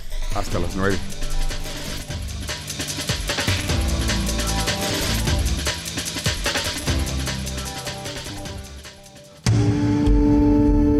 Primer movimiento. Donde todos rugen, el puma ronronea. Y ya tenemos en la línea a José Manuel del Val Blanco, director del Programa Universitario de Estudios de la Diversidad Cultural y la Multiculturalidad. Muy buenos días, José Manuel. Buenos días, ¿cómo están ustedes? Estamos muy bien y, muy contentos. Tenemos la sensación de que nos vas a hablar de un poeta. Casi un poeta. Ah, mira, es que... No, no, es que es casi un poeta. Venga, a ver, a ver, cuéntanos, porque aquí así corrían las apuestas. Ah, es un personaje eh, fundamental, Francisco Hernández. Francisco Hernández eh, fue el, primer investigador eh, que Felipe II, estamos ah. hablando en 1560, 70, okay. nombra protomédico general de todas las Indias, islas y tierra firme del mar Océano. Y viene a México por cinco años. Ah. Y durante en esos cinco años realiza la obra de investigación científica sobre las plantas medicinales mexicanas más importante de la, de la historia. Fue reconocido por sus seguidores durante el siglo XVII, el XVIII, el XIX y el XX, finalmente. Este hombre es la obra de, Felipe, de, Francisco Hernández, es toledano, ¿no? Que vino a México ya a una edad eh, no tan jovencito, a los 55 años llegó a México, y hizo un estudio enorme de, de las plantas medicinales mexicanas, ¿no? y le tocó un periodo trágico finalmente también y, trabajó con, con, como médico que son las dos grandes epidemias que hubo eh, en México en, a mitad de siglo entre el siglo entre estamos hablando de los años del 1570 75 no que son los años que está en, en México y son las grandes epidemias del llamado cocolixtli y el matlazátatl que las dos epidemias que fueron reiteradas, o sea, fueron como 10 o 12 epidemias de cada uno de estos términos, fue lo que dio al traste fundamentalmente con la población del continente. ¿No? Ahí es donde se calcula que en ese periodo es donde se reduce al el 90% de la población. Él estudió la planta, estudió, eh, trató de, entrar, no se conoce. Eh, Cocolixtli quiere decir como enfermedad, como peste, como una cosa así efectiva, ¿no? Y no ha sido una enfermedad que ha sido reconocida, porque parece ser que tiene múltiples causas para producirse, ¿no? Y mucho tiene que ver, digamos, la, el, la, la destrucción psicológica que había tenido la población, ¿no? Por la conquista, en este sentido, ¿no? Ah. Entonces, este, este hombre hizo esta obra fundamental y la UNAM en el año de bueno, no hay ningún registro visual de cómo era eh, este hombre, ¿no? Efectivamente el único registro que se tiene de él es un los médicos indígenas hicieron un como un glifo de él que se llama el preguntador así se le conocía como el preguntador qué bonito. Que se la pasaba preguntando si era una cosa bonita. No es el hombre es para un para una novela enorme y una película importantísima no en ese sentido ¿no? en, en 1956 cuando estaba de rector Nabor Carrillo se, se, comisiona a Frente del Pozo y a, a Somolinos a que creen una comisión editora de las obras completas de Francisco Hernández, que él nunca las pudo ver en eh, empresas, evidentemente, y no estaban juntas y estaban en varios idiomas, efectivamente. Entonces empezó un trabajo enorme de, en México por esta comisión, donde eh, trabajaron investigadores, médicos, antropólogos, lingüistas, odontólogos, paleógrafos, filólogos, traductores, botánicos, etnobotánicos, zoólogos y geógrafos para consolidar las obras de, Francisco Hernández. Se hizo un, un, un, esfuerzo y, y, son ocho tomos de gran formato, ¿no? Entonces, a 500 años de su nacimiento, la UNAM decidió un poco hacer una reedición de las obras de Francisco Hernández, ¿no? Donde están todos los estudios de, de que se hicieron en torno a él y los estudios de él y este generar también la obra en eh, versión electrónica para poder ser consultada por cualquier computadora, ¿no? Efectivamente. Que esto es importante porque es parte de la estrategia de la UNAM, de la UNAM en línea, pleno, ¿no? Toda la UNAM en línea, ¿no? En ese sentido. Y la podemos consultar, por supuesto. Y se va a poder consultar. Se va a poder. la presentamos el viernes y el ah. viernes ya está abierta, efectivamente se presenta y es realmente estamos muy contentos porque es una obra fundamental, ¿no? Este hombre, yo, eh, o sea, es considerado que junto con la historia general de las cosas de la Nueva España de Fray Bernardino Sagún es la segunda obra fundamental del conocimiento de la historia natural de, de, de, de México, ¿no? De, ese momento, efectivamente. me, quedé pensando, eh, José Manuel, en el Códice de la Cruz Badiano, este importantísimo eh, eh, texto ilustrado, bellísimo, hecho por dos médicos indígenas, Martín de la Cruz y Juan Badiano, estudiante de colegio de, las, de Tlatelolco. Exactamente. seguramente él lo debió haber conocido. Sí, conoció, y además es, que estuvo antes que todos. Ah. Ese es lo, lo que tiene, ten en cuenta que en México está entre 1970 y 75. En 1500. 1500, 70 y 75, ¿no? Es prácticamente el en el momento en que Felipe II es el personaje más importante de, del mundo, ¿no? O sea, es rey de España, Portugal, Nápoles, Sicilia, Cerdeña, duque de Milán, soberano de los Países Bajos y duque de Borgoña, y rey de Inglaterra e Irlanda al mismo tiempo. No, bueno. Es el poderío que tiene España en ese momento, es el, la, cúspide del poder español, ¿no? Luego la Armada Invencible. Bueno, pero bueno. Oye, este, ¿viernes en dónde? ¿A qué hora? El viernes en el Palacio de Medicina, va a ser a la una de la tarde, van a estar eh, los, de, hay más trabajaron más de 70 investigadores no los que están vivos estarán ahí con nosotros evidentemente en este en este acto importante universitario porque además resulta que me lo acaban de mencionar la dirección de publicaciones que metieron el texto en los las eh, concursos que hace la Cámara de la Industria Editorial todos los años, ¿no? Sí. Y ya tuvo el, va a tener el primer premio en la obra histórica, ¿no? Ah, estás hablando del premio Antonio García Cubas. Exactamente. no, oh, no, el premio Caniem al arte editorial. Exactamente, el Caniem, es decir, de la obra pues, es obra histórica y efectivamente, además es una obra de una belleza extraordinaria, son ocho tomos de, de gran formato con unos dibujos de él, es un trabajo enorme, ¿no? y toda la, composición de sus obras, porque tiene varios escritos, ¿no? Con las antigüedades de la Nueva España, el libro de la conquista de la Nueva España, ¿no? Este, la historia natural de Cayo Plinio II, traducida y anotada por Hernández, ¿no? Y el conjunto de sus escritos varios, ¿no? Es, es, es, realmente un, un personaje singular, efectivamente, y que la UNAM, ahora, 50 años de que se realizó el libro y a los 500 años de su nacimiento, pues decide reeditar este, esta obra y hacer su versión electrónica. Venga, viernes a la una de la tarde, Antiguo Colegio de Medicina, ahí en el centro. Ah, exactamente. Bien, muy bien. José Manuel del Val Blanco, director del Programa Universitario de Estudios de la Diversidad Cultural y la Multiculturalidad, te mandamos un fuerte abrazo. Igualmente, estámonos. Muchas gracias. Primer movimiento. La vida en otro sentido.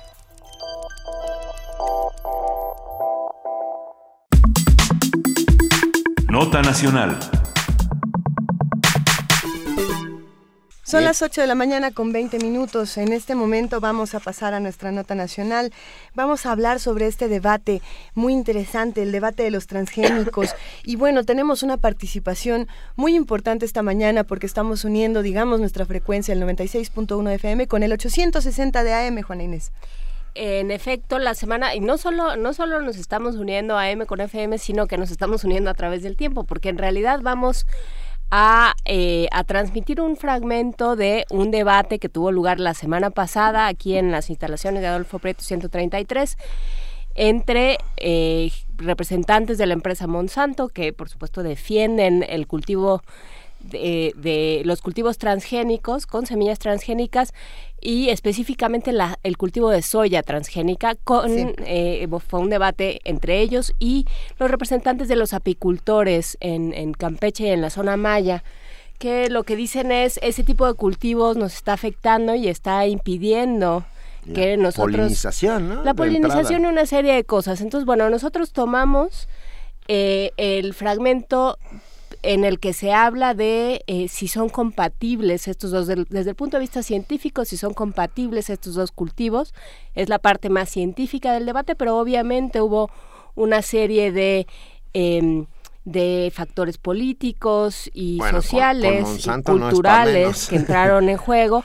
Y eh, justamente tenemos este fragmento para invitarlos a que escuchen el debate completo. Lo vamos a subir a nuestras redes por si no se encuentra. Pero eh, sobre todo vamos a dar la oportunidad a Eugenio Bermejillo que es el coordinador de la red de comunicadores Boca de Polen productora del programa ah, bueno, que fue la productora del programa Chiapas Expediente Nacional. Exactamente, y que es también el locutor y el conductor de Chiapas Expediente Nacional, para que presente este debate y nos cuente un poco de lo que vamos a escuchar. Buenos días, Eugenio. Muy buenos días, eh, Luisa. Buenos días, Benito. Ah, nos da mucho gusto escucharte, Eugenio, y, y, más en una ocasión como esta, donde hay un debate tan importante que todos tenemos que escuchar. Eh, pues yo creo que es uno de los temas que se deben debatir nacionalmente. El cultivo de transgénicos es un es una eh, cuestión que se ha empujado mucho, no nada más por Monsanto, que es un verdadero gigante de los transgénicos. Monsanto produce el 80% de los transgénicos en el mundo, tiene, bueno, pues controlada toda la agricultura de Estados Unidos, buena parte de la agricultura de América Latina, en Argentina, bueno, el cultivo de soya transgénica es muy eh, eh, extendido y aquí, en, bueno, ya lleva tres décadas, pero empieza a generar problemas en las comunidades mayas, la zona transgénica, la, la, la soya transgénica, porque eh, en el caso del maíz es una cosa bien interesante, ya hicimos también un debate con Monsanto sobre el maíz. En el maíz Monsanto lleva dos años de no poder hacer absolutamente nada porque hay una demanda colectiva, una demanda social de organizaciones y personas, 53 organizaciones y personas que le han impedido sembrar maíz transgénico. Ya hicimos el debate del maíz transgénico y ustedes ya, bueno, platicaron de este debate sobre la soya transgénica y cómo está ah, afectando a las comunidades eh, mayas. Eugenio, pero en Chiapas Expediente Nacional se, se tratan otros temas que también son fundamentales para las discusiones actuales. Platícanos. Sí, bueno, es un programa, un noticiero semanal en donde se tocan básicamente temas indígenas y temas campesinos. Estos dos son indígenas y campesinos y el, el, caso de los transgénicos y tratamos de seguirle el pulso a los movimientos eh, eh, este, indígenas que bueno tienen poca repercusión en la radio en, en México y creo que salvo algunas islitas de información eh, indígena, esta de Radio Universidad con Chapas Expediente Nacional, bueno, pues es una de las muchas que, de las pocas, perdón, que trata de reseñar eh, eh, el mundo indígena, el mundo campesino. Pues nos da un inmenso gusto tenerte hoy con nosotros. Uh, ¿Por qué nos preséntanos, no, este fragmento del debate que tuvieron en Chiapas Expediente Nacional, que se presenta qué días y a qué hora, por favor? Eh, este ya se presentó el miércoles pasado. Yo sé, pero Chiapas Expediente Nacional es los miércoles a las 9.30 por 800, el AM. 860. 860. Venga, entonces, por favor, preséntanos, preséntanos este fragmento de debate. Espera que Juana Inés. No, eh, y antes eh, serían, eh, sería importante que precisaras, Eugenio, te, te pido que precises por qué es importante tener este debate ahora. Ah, sí, bueno, el día de mañana eh, la Suprema Corte de Justicia de la Nación resolverá eh, amparos que han llegado a la última instancia, ya los amparos se han ganado en instancias más bajas, son amparos que han interpuesto los apicultores en contra de la siembra transgénica porque ellos dicen afecta nuestra cultura, afecta nuestra selva, afecta nuestra salud y uno de los puntos económicos más importantes que es eh, la miel.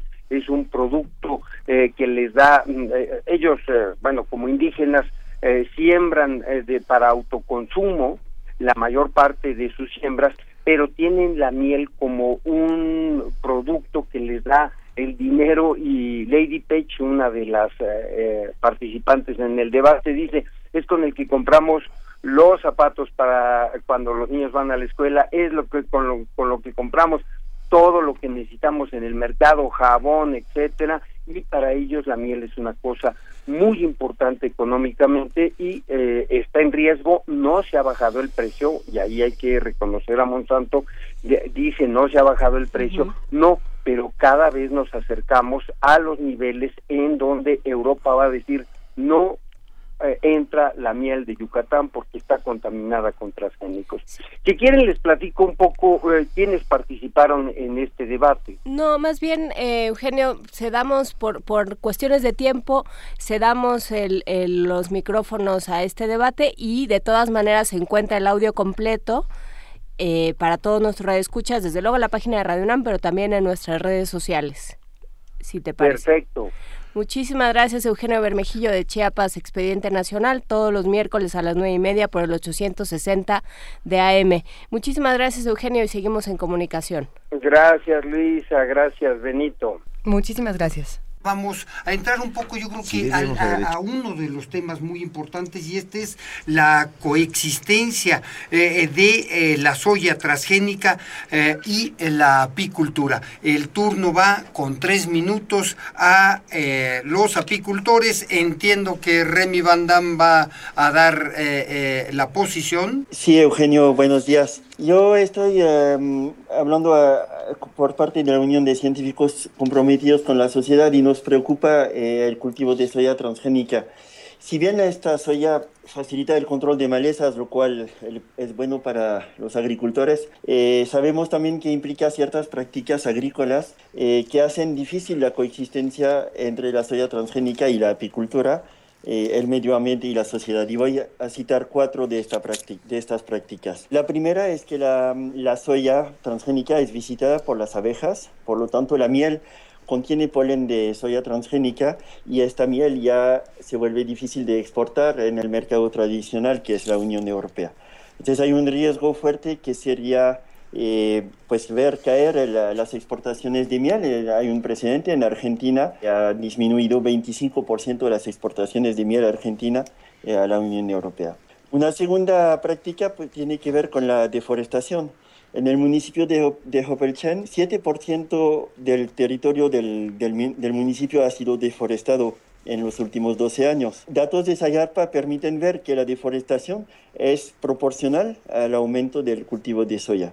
Entonces, por lo tanto, hay una relación muy fuerte entre cultivo de, de, soya y deforestación, con una afectación al medio ambiente en general y a las plantas que tradicionalmente eh, pecorrean las abejas para la producción de miel. La tercera práctica es que la soya va relacionada con un aumento en el uso de plaguicidas. Un estudio del Departamento de Agricultura de Estados Unidos muestra que en cultivos transgénicos en general eh, aumenta hasta 26% el, el, uso de, de plaguicidas. Eh, uno de ellos importante relacionado con la soya es el glifosato. Ha sido clasificado como posible cancerígeno por la Organización Mundial de la Salud y empieza a haber evidencias de que el glifosato puede ser tóxico incluso para las abejas. Y finalmente hay una práctica que tiene que ver más con la sociedad, que es el hecho de que la soya transgénica es un cultivo que requiere eh, de grandes extensiones de tierra, de grandes inversiones, por lo tanto solo agricultores a nivel industrial la pueden cultivar y se están desplazando a los campesinos. No es posible la coexistencia entre el cultivo de soya transgénica y la agricultura, el medio ambiente y la sociedad. Tenemos la exposición de parte de Monsanto sobre la posibilidad de que coexista la soya transgénica y la apicultura. Esta exposición la hará el doctor Manuel de la Fuente. La primera respuesta a esa pregunta es sí, la coexistencia es posible. Y hay algunos elementos que hay que tener presentes cuando hablamos nosotros sobre esa posibilidad.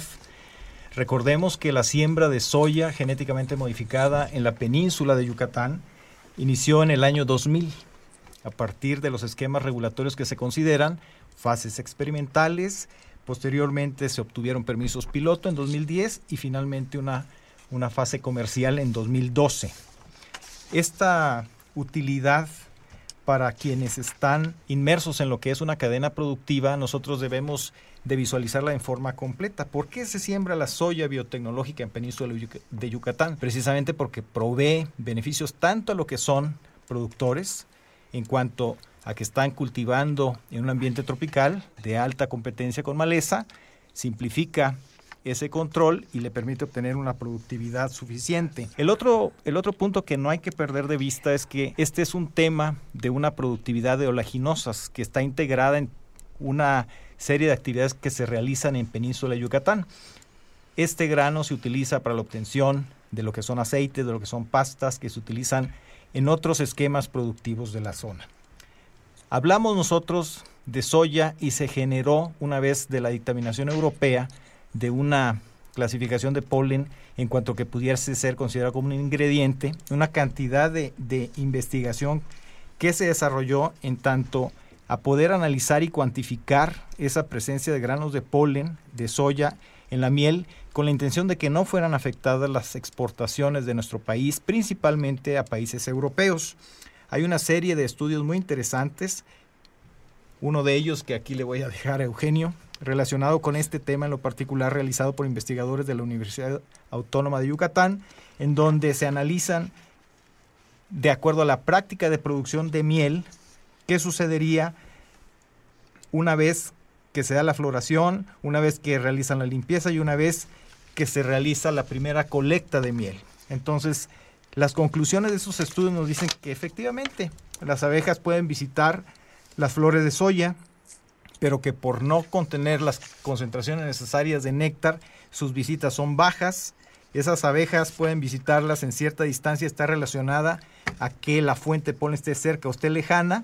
No es una movilización que esté mediada por viento y la manera importante tiene que ver con que esta presencia de granos de polen no estaría implicando una dificultad para las exportaciones de miel de nuestro país a Europa, precisamente por las dictaminaciones de los reglamentos europeos, en donde se tendrían que pasar umbrales que jamás se llegarían en campo. Remy Van Damme ahora está desde San Cristóbal de las Casas Chiapas para dos minutos de réplica sobre la coexistencia entre la soya transgénica y la apicultura. Pues efectivamente es eh, correcto pensar que eh, se, eh, se, requiere un, un, debate sobre, un, sobre el modelo agrícola que se requiere, ¿no?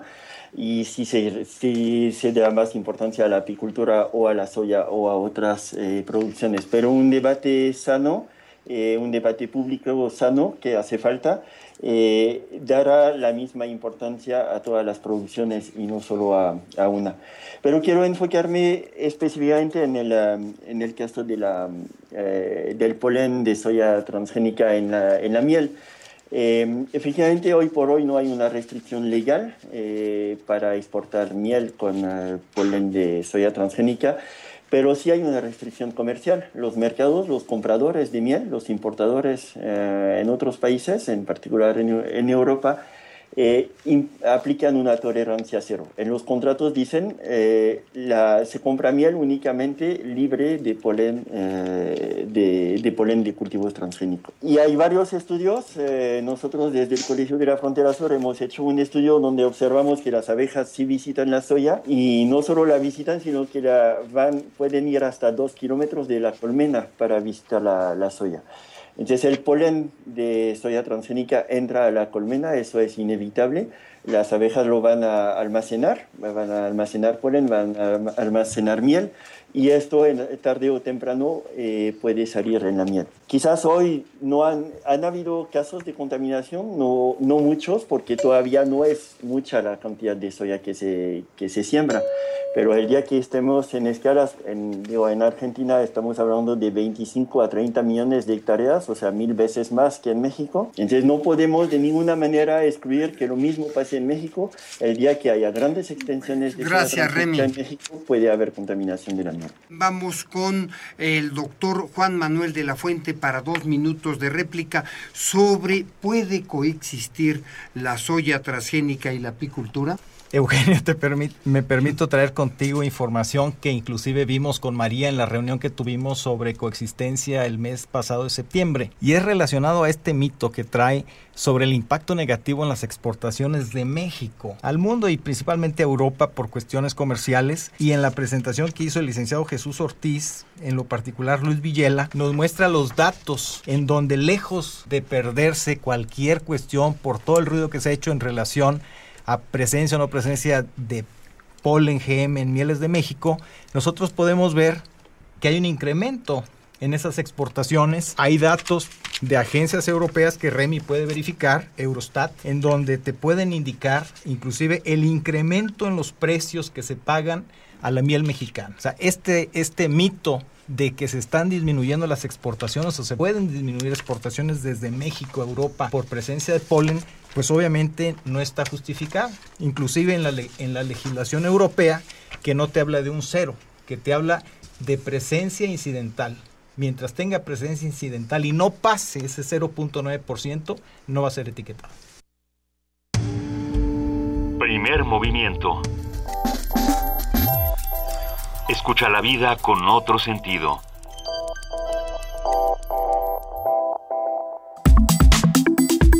Nota Internacional.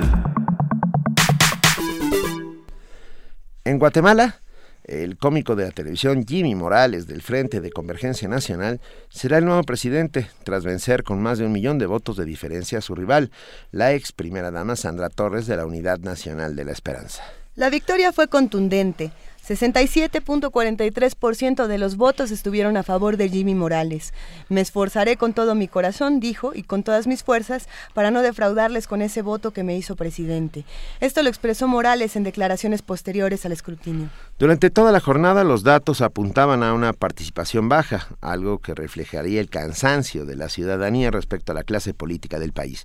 Pero finalmente la tasa de votación superó el 55%. Morales se convierte así en el décimo presidente de la era democrática del país. Sobre los resultados de esta jornada electoral y el panorama que abre el gobierno de Jimmy Morales, hoy nos brinda un análisis Enrique Náveda, coordinador general de Medio Plaza Pública, Náveda, perdón, del Medio Plaza Pública en Guatemala. Enrique, muy buenos días. Hola, muy buenos días, ¿qué tal están? Bien, muy bien, muchas gracias por estar con nosotros. Ah, amanece Guatemala, bueno, con nuevo presidente. Ah, ¿Cuál es la sensación que hay entre la ciudadanía, Enrique? Pues según a quien se le pregunte, hay ah, mucha gente con, con sensación de victoria, especialmente las élites más conservadoras, la, el empresariado tradicional, etcétera. Eh, luego hay una gran decepción entre mucha gente que esperaba reformas profundas y, e incluso hubiera preferido una posposición de las elecciones entre la gente que estaba en, en la plaza ah, protestando en la que, que, pasó cuatro meses protestando en la plaza y no esperaba precisamente una renovación del sistema sino una reforma a fondo del sistema y hay mucha gente para la que las elecciones han pasado de una manera bastante indiferente. Mm, no en el sentido de que la rechazaran, sino más bien en el que no veían ninguna salida, ninguna solución a las crisis que, en los últimos años o en las últimas décadas se han profundizado en el país. Jimmy Morales dice en, una entrevista, yo gané por el voto de, castigo y por el voto de fe. ¿Qué, ¿Qué es lo que está reflejando este voto, Enrique? Bueno, está reflejando una profunda decepción con el sistema político y, las instituciones democráticas eh, del país. Ya hace año y medio un estudio de la POP, el proyecto de opinión pública para América Latina de la Universidad de Vanderbilt, reflejaba una profundización de los patrones autoritarios de la sociedad, de un crecimiento de la intolerancia política, que ya era muy alta en Guatemala en 2012, bueno, pues de eh, en 2014 cayó 20 puntos y nos puso en el penúltimo lugar de, América Latina en, cuestiones de tolerancia política. Y mm, yo creo que refleja un poco todo eso. Eh, el voto a Jimmy evidentemente parece, por lo menos de entrada y en la primera vuelta mucho, de manera mucho más clara, un voto de rechazo a los políticos tradicionales, a todos los que han estado siempre identificados con el sistema y, y también un voto extraordinariamente conservador. Jimmy Morales es un candidato que sin programa político, sin programa de gobierno, porque mm, aunque ustedes no lo crean, no ha presentado y él reconoce abiertamente que no lo tiene. Incluso en algún momento ha llegado a sugerir que el himno nacionalista del país es su programa de gobierno. Eh, él es un hombre abiertamente conservador, ultraconservador, eh, anti-aborto, anti-matrimonio gay, eh, anti participación del Estado en la reducción de las desigualdades económicas y sociales. Ese podríamos decir que su ideología política, él, se ha declarado ah, nacional, ha dicho católico, pero en realidad es, él es evangélico, es, cristiano, pero, pero ha dicho nacional católico. Oye, Enrique Naveda, suena un poco, ah, es que ah, habría que entender contextos de muchas maneras. Un país que tumba a un presidente también acusado de conservador, de oligarca, etcétera, etcétera, para para poner a, a, una figura mediática, porque no no creo que sea mucho más que una figura mediática, ¿o sí? Bueno, en realidad ni siquiera era una figura mediática, era un cómico con pues muy conocido entre el público, pero no muy conocido él en persona. De hecho, muchos de sus mítines comenzaban diciendo yo soy y daba el nombre de su personaje más conocido porque la gente no los identificaba y como el personaje era un disfraz, no era fácil reconocerlo. Pero sí es obvio que eso ha tenido un peso en las elecciones y más que el hecho de que lo conocieran por su eh, por su trayectoria, su capacidad para hablarle a las cámaras y hablarle al público a través de las de las cámaras, una gran serenidad, un gran aplomo, aunque no tuviera absolutamente ninguna clase de discurso. Es paradójico, sí no. Eh, en, la, en la plaza se pidieron reformas, pero está claro que casi todas las eh, los reclamos se concentraron en, en tres personajes en, en la vicepresidenta Roxana Valdetti en el presidente en aquel tiempo Otto Pérez Molina y en el primer aspirante a la presidencia en aquel momento que era Manuel Baldizón la demonización se concentró en esos tres y se pasó por alto todas las estructuras que, el, que habían creado a, esta, a estos tres eh, políticos. En ese sentido surge em, eh, el, nuevo presidente electo, Jimmy Morales, como un candidato ajeno al sistema y, la espuma lo levanta sin tener en absoluto en cuenta quién era él, quién estaba detrás de él, porque ustedes han señalado que, que Pérez Molina era un militar y eh, un aliado de los oligarcas. Bueno, Jimmy Morales tiene eh, está montado en un partido creado por militares no institucionalistas como los que pertenecía y lideraba Otto Pérez Molina, sino a los que participaron directamente en las masacres. No, bueno. Oye, a, ver, Enrique, eh, es una suerte de gatopardismo, eh, que todo cambie para que siga igual. Oh, y, la pregunta clave es, ¿quién va a gobernar? ¿Jimmy Morales o el personaje que interpreta? O los, o los, o los oligarcas por su medio, por, por, por interpósita persona va a ser más complejo, creo yo. Eh, probablemente, bueno, es, la victoria de Jimmy Morales da una posibilidad a la restauración, pero no a la restauración del sistema que hubo en los últimos 10 años. Eso es lo que representaba Sandra Torres. Probablemente si hay restauración podrá ser de la Guatemala que existía hace 20, 25 años. Eh, ¿Quién va a acompañar a Jimmy Morales? Porque que gobierne él es bien increíble hay que ver a las estructuras que lo van a acompañar. Y por un lado van a estar los militares cercanos a Otto Pérez Molina, es decir, al gobierno derrocado, los militares anteriores, los que participaron en las masacres y que fundaron un partido para evitar juicios en su contra, juicios de delitos de lesa humanidad. Eh, probablemente van a gobernar las, eh, la Alianza Evangélica, o sea, los, los evangélicos fundamentalistas de Guatemala, y una facción perteneciente a la Universidad Nacional. El, vicepresidente Jimmy Morales fue rector de la Universidad Nacional y pues, tiene todas esas redes ahí. Eh, pero por otro lado va a ser un gobierno capturado por el Ejecutivo. Ellos no tienen más que 11 de 158 diputados. Es decir, su capacidad para llevar a cabo reformas en caso de que se lo propusieran va a ser muy limitada y probablemente víctima de la extorsión del resto del Congreso. Enrique, Guatemala es conservadora. Eh, según Jimmy Morales, lo es. Él nos dice que el 93% de la población guatemalteca es cristiana fuerte y que casi la mitad de ellos son evangelistas que van tres o cuatro veces a la semana a la iglesia. Eso es lo que él dice en esta entrevista para el país. Eh, ¿Tú qué piensas? ¿Eso no es conservadora Guatemala?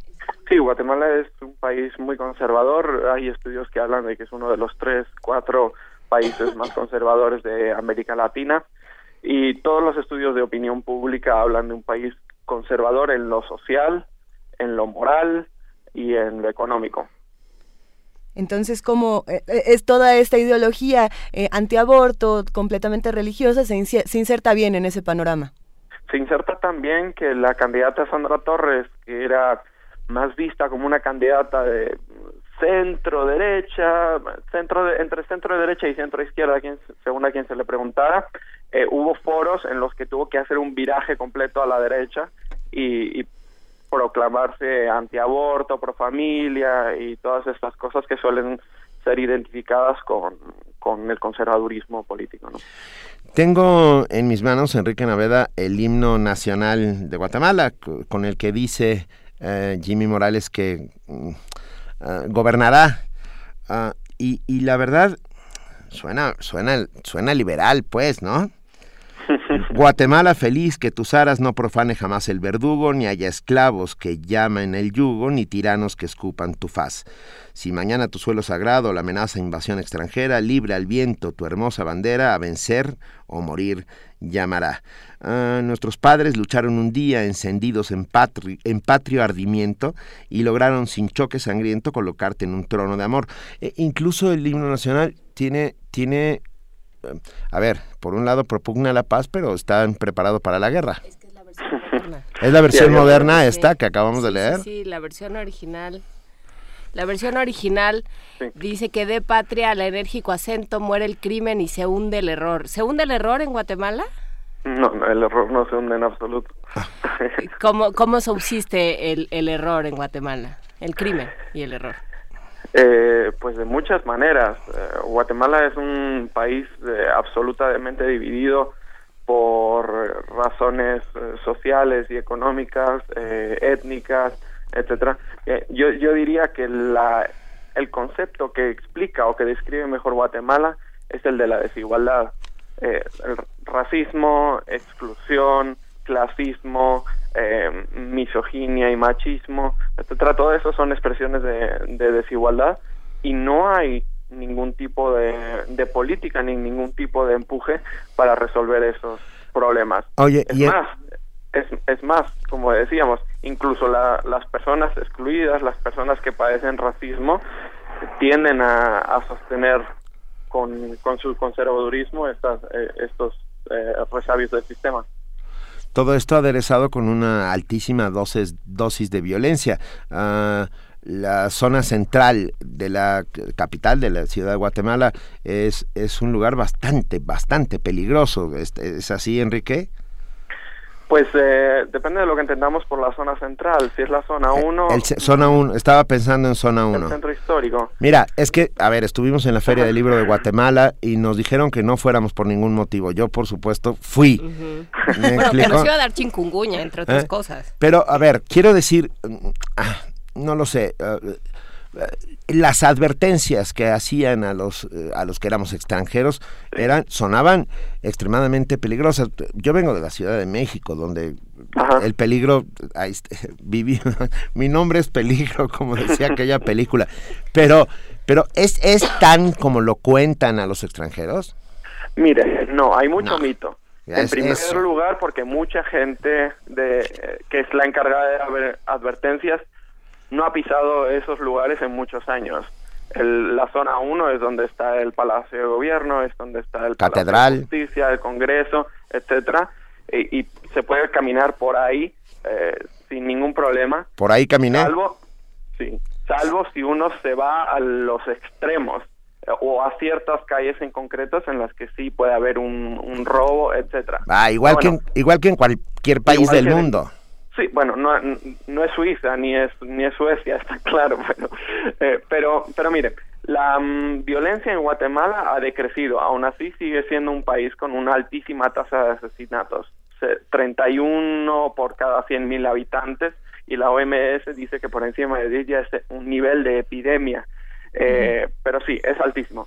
No obstante, en los últimos siete años ha caído de 45 a 31 la capital sigue siendo el lugar más violento en términos de homicidios, pero no en absoluto no lo es la zona 1. Mucha gente se quedó con la idea de que la zona 1 del centro histórico es la zona 1 que existía en los años 80 en tiempo de guerra y eso no tiene nada que ver ya.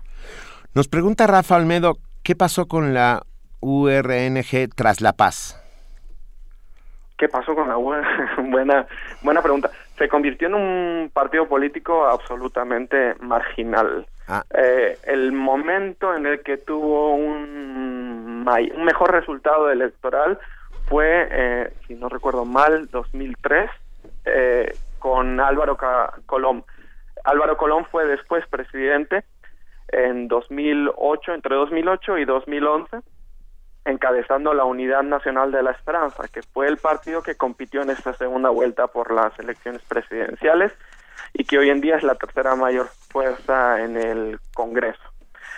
Pero tuvo que salirse de la URNG y fundar un partido socialdemócrata, no tan escorado a la izquierda, para tener alguna posibilidad de ganar. el, porcentaje electoral de la izquierda que se declara como tal eh, como izquierda revolucionaria o algo por el estilo, en Guatemala es bastante parco eh, y oscila entre el 1% y el 5% dependiendo de cada elección. Además tienen un problema, que es que cada, eh, cada, eh, cada proceso electoral se fundan nuevos partidos de izquierda y se fragmenta aún más el voto. Eh, para cerrar, Enrique Naveda, quisiéramos preguntarte, volviendo al tema de Jimmy Morales, ¿tenemos una idea de quién lo va a acompañar en esta presidencia? ¿Quiénes, quiénes se están acercando a él? Tenemos una tenemos indicios, pero él apenas ha nombrado a nadie. Ha, dado dos nombres, pero para hacer la transición del gobierno, no para ser ministros, ni secretarios, ni nada por el estilo. Los indicios apuntan a que con él va a estar eh, el sector privado organizado tradicional, es decir, lo que ustedes llamarían, por simplificarlo, la oligarquía, eh, quizá eh, la alianza evangélica, él lo ha dicho en algún foro, hicieron un foro con las iglesias evangélicas y le pidieron estar en su gobierno y él dijo que por supuesto. Y él es un él es teólogo, tiene estudios de teología y siempre ha estado muy cercano a esas iglesias y se ha apoyado mucho en ellas. Entonces es previsible que tengan un papel en su gobierno. También es previsible que tengan papel en su gobierno dos tipos de militares, los mencionaba antes. Los más reaccionarios, que son los que participaron directamente en las masacres en la guerra, con cargos de oficiales, etcétera, y fundaron el partido, y los militares, entre comillas, institucionalistas, que son los que participaron en el gobierno de Otto Pérez y con los que tiene relación por un doctorado en seguridad que, comenzó a estudiar él hace unos años. Y yo diría, bueno, y en última instancia, eh, esta facción salida de la Universidad Nacional, que le responde más al, vice, al vicepresidente que a él. Pero yo diría que esos son como cuatro grupos que pueden estar representados en el gobierno de Jimmy Morales. Enrique Naveda, coordinador general del medio Plaza Pública de Guatemala, ah, nos quedamos con un montón de preguntas en nuestra bolsita, porque ¿qué te parece si en cuanto tome posesión y haga sus primeras acciones de gobierno, volvemos a tener esta conversación? Te lo agradeceríamos inmensamente aquí en Radio UNAM en primer movimiento. Desde luego, con muchísimo gusto. es un placer. Enrique Naveda, te mandamos un enorme abrazo y bueno, a ver, a ver qué va pasando, ¿no? Igualmente. Ah, suerte a todos los guatemaltecos. Gracias. Primer movimiento. La vida en otro sentido.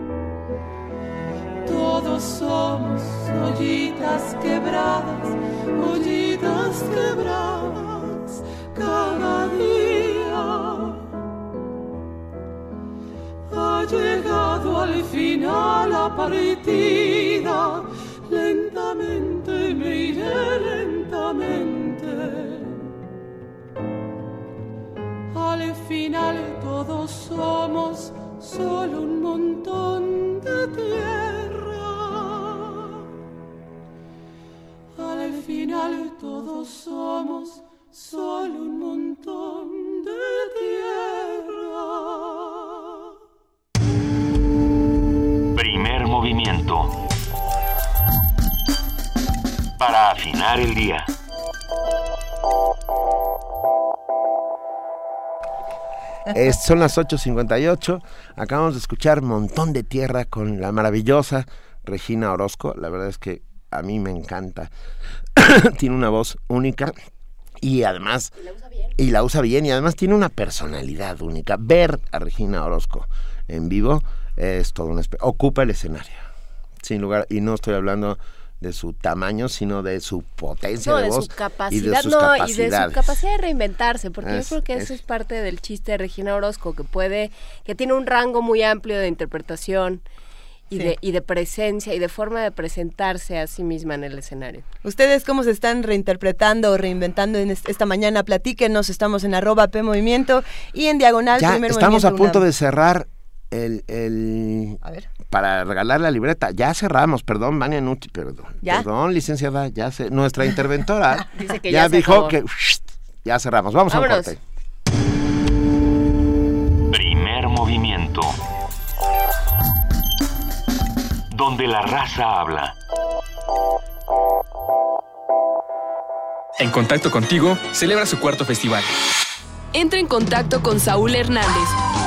Los de abajo la Sonora Santanera, Pepe Arevalo, La Balcanera, La Rumorosa, Fernando de la Mora y muchos artistas más. Teatro, danza, cine, literatura y música. En el Centro Cultural Universitario. Todo a un clic de distancia. Sábado 7 y domingo 8 de noviembre. No pierdas tus privilegios Puma. Inscríbete, reserva, asiste y comenta en www.encontactocontigo.unam.mx. Difusión Cultural invita.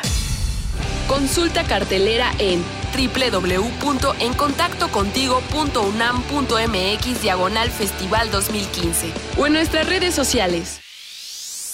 Yo sí estoy en contacto contigo. Oiga, don Juan, ¿usted va a participar en la consulta del presupuesto participativo? Claro, Marchanta, ya mero es, ¿no? Es el domingo 8 de noviembre, pero puede participar antes. Del 30 de octubre al 4 de noviembre, elige desde tu computadora, tableta o celular. Ah, pues yo mejor antes por internet. Participa en la consulta para mejorar tu colonia o pueblo. Infórmate. El domingo 8 de noviembre, participa. Es la idea. La ciudad es tu casa. Participa siempre. Instituto Electoral del Distrito Federal. Un vínculo tecnológico que trasciende naciones y épocas. Historias para ver y escuchar. Una experiencia artística que conmueve y apasiona. La Universidad Nacional Autónoma de México te invita a las temporadas 2015-2016 en vivo desde el Met de Nueva York y National Theatre Live de Londres. No pierdas la oportunidad de ver las producciones de dos de las casas de ópera y teatro más importantes del mundo desde la comodidad de los foros del Centro Cultural Universitario de la UNAM. Consulta programación en www.cultura.unam.mx. Invita a la Coordinación de Difusión Cultural de la UNAM.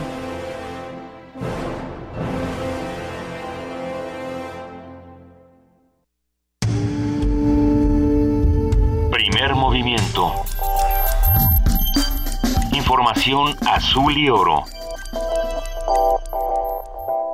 Ya son las 9 de la mañana con dos minutos. Nos vamos a nuestro siguiente corte informativo y volvemos a darle la bienvenida a nuestro querido Jesús Ruiz Montaño. Muy buenos días de nuevo. Gracias Luisa, muchas gracias eh, Juana Inés, gracias Benito.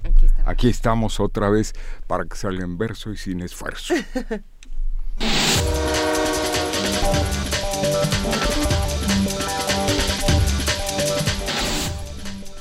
Buenos días. El presidente del Consejo Nacional Agropecuario, Benjamín Grayev Ruiz, aseguró que los estados afectados por el huracán Patricia tienen asegurado 1.7 millones de hectáreas de sembradíos, además de cabezas de ganado por un total de 3.213 millones de pesos. Sin embargo, aclaró que no toda esa superficie sufrió daños ni todos los animales fueron afectados, por lo cual tendrán que esperar el desagüe de los campos inundados para hacer la evaluación correspondiente. La dirigencia de la sección 22 de la Coordinadora Nacional de Trabajadores de la Educación de Oaxaca se instaló en un plantón por tiempo indefinido afuera del edificio central del Instituto Estatal de Educación Pública de Oaxaca hasta que se instale una mesa de negociación con el Estado. En tanto, Araceli Zárate, oficial mayor del IEPO, indicó que los trámites urgentes se realizarán en oficinas alternas para evitar afectaciones a la ciudadanía. No hay nada que discutir con la Coordinadora Nacional de Trabajadores de la Educación para modificar o evadir la reforma educativa. Así lo afirmó Aurelio Nuño, secretario de Educación Pública, quien aclaró que la reforma educativa ya fue aprobada. Nosotros estamos también abiertos al diálogo, pero lo reitero, un diálogo, en primer lugar, bajo la premisa de que las leyes se deben de cumplir. Segundo, de que el diálogo es sobre la reforma educativa, no para rechazar la reforma educativa, y aquí quiero ser categórico. La reforma educativa ya se aprobó, y déjenme ser muy firme y muy claro en esto, no hay nada que discutir respecto a la reforma educativa. La reforma educativa se aprobó, se aprobó con una amplísima mayoría de más de dos terceras partes de la Cámara de Diputados y del Senado, eh, con la representación eh, de la gran inmensa mayoría de todos los partidos políticos, la aprobó el constituyente permanente por una amplísima mayoría, es decir, se aprobó esta reforma con un amplísimo, pero amplísimo apoyo de toda la sociedad en un proceso democrático que es el que marca nuestra constitución. En otra información, trabajadores sindicalizados de las delegaciones Benito Juárez, Coyoacán, Cuauhtémoc, Iztacalco e Iztapalapa realizaron un paro de labores en demanda del pago de horas extras y de guardias. Ayer el jefe de gobierno, Miguel Ángel Mancera, dijo que la Secretaría de Finanzas atenderá este problema. Vamos a atenderlos todos con finanzas. Finanzas está encargado, tiene la tarea de cumplir con lo que se haya establecido para los trabajadores y para las delegaciones ahora entrantes, pues nada más que tengamos mucho cuidado con no sobrecargar nuestro presupuesto con horas extras, porque este asunto de las horas extras tiene que estar mejor, regulado. En información internacional, la organización no gubernamental Médicos Sin Fronteras denunció que el hospital que gestiona en la localidad de Saada, en el noroeste de Yemen, ha sufrido en la noche de lunes, de lunes al martes, varios ataques aéreos. A través de su cuenta de Twitter o Twitter indicó que los ataques se realizaron cuando había pacientes y personal dentro del centro. Esta denuncia de Médicos Sin Fronteras llega después de que el lunes asegurara que los rebeldes hutis estaban impidiendo que sus camiones entregaran suministros médicos esenciales en dos hospitales de Thais en el sur del país. En Bélgica, este lunes fue detenido un hombre que intentó traspasar con su auto a las barreras de seguridad de la base militar de Fawin en la provincia de Namur. El hombre arremetió el automóvil contra las barreras por lo que fue contenido con disparos por los soldados que resguardaban el área y posteriormente logró huir. Más tarde fue localizado el auto abandonado en las proximidades de la zona y fue identificado y detenido el propietario para pasarlo a disposición judicial. Las autoridades señalaron que no se encontraron explosivos en el auto, por lo que pudo tratarse de un acto aislado o la acción de un desequilibrado mental. A pesar de los acuerdos establecidos entre Israel y Jordania, como la colocación de cámaras de vigilancia en la explanada de las mezquitas de Jerusalén, la violencia continúa encrudeciéndose en ese país.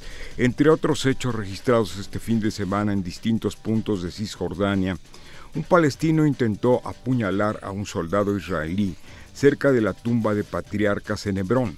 a quien lo salvó el chaleco antibalas y en respuesta los soldados dispararon al palestino hasta que murió. El grupo islamista Hamas, en busca de la continuación de la intifada, ha reivindicado varios de los últimos ataques con arma blanca al señalar que han sido ejecutados por integrantes de su organización.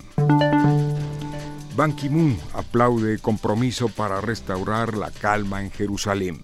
El secretario general de Naciones Unidas aplaudió este lunes la declaración del sábado del primer ministro Benjamin Netanyahu en la que reiteró el compromiso de Israel de mantener el denominado statu quo en la explanada de las mezquitas para los musulmanes o monte del templo para los judíos en Jerusalén.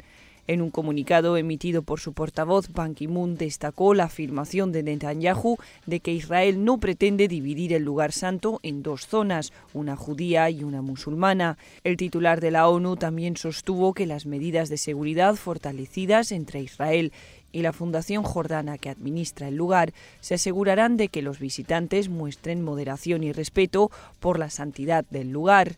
Tanto los palestinos como Jordania acusan a Israel de querer cambiar las normas que hasta ahora regían el uso de la explanada para que los judíos puedan también rezar en el lugar, algo que hasta ahora tienen prohibido.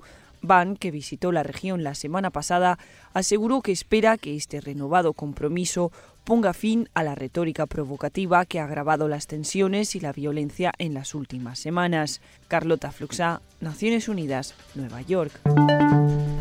El gobierno de Japón publicó que alrededor del 40% de los militares, bomberos y policías que participaron en las tareas de evacuación tras el accidente nuclear de Fukushima de 2011 recibió una dosis de radiación superior a la recomendada por la Comisión Internacional de Protección Radiológica. Esta información se dio a conocer luego de que el gobierno japonés reconociera que el cáncer desarrollado por un ex empleado de la central tenía relación con sus tareas de limpieza y reconstrucción en la planta tras la catástrofe nuclear. Por ello, el ex empleado de 41 años recibirá una compensación del Estado en concepto del accidente laboral.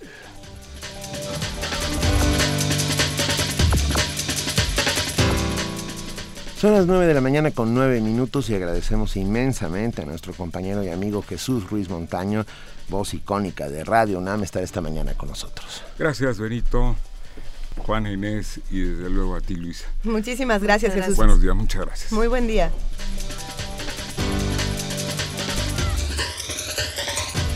Como lo hemos hecho desde el 26 de septiembre, Radio UNAM está eh, compartiendo esta producción llamada Si hay olvido, no hay justicia, donde recordamos a nuestros 43. Esta transmisión también se hace en radios de América Latina y vale mucho la pena escuchar las 43 entradas distintas. Esta mañana escucharemos Mientras siga zumbando el Huitzilín de Nieves Álvarez, en la producción de Carol Changuerón y en la voz de Silvia Flores. Si hay olvido no hay justicia. Nos faltan 43.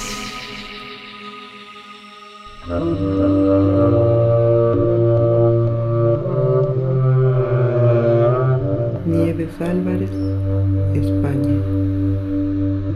Mientras siga zumbando el huitzitzil.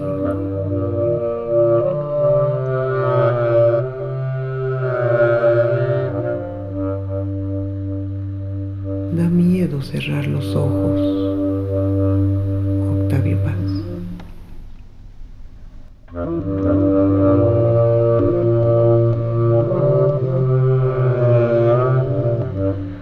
¿Cómo puede un poema contener estos versos? Unos versos que gritan en las noches más largas, en los días más largos, en las penas más grandes. ¿Cómo puede un poema alimentar el llanto de los justos, intervenir la herida de los muertos, aprenderse el dolor de los que siempre buscan, no ignorar la certeza de los necios, la ilusión por vivir? La vista detenida y los abrazos rojos inventaron la forma más triste de volar. Las pruebas se han quedado prendidas de sus alas 43 latidos temblando en las conciencias.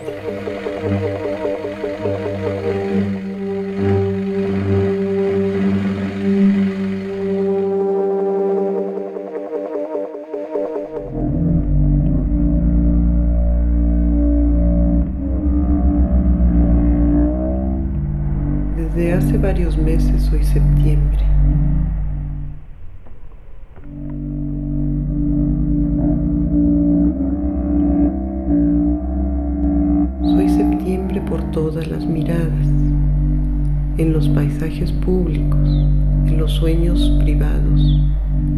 en la avaricia, el odio, la miseria, los lugares sin nombre, soy septiembre. Soy un septiembre negro, un septiembre desnudo e infinito.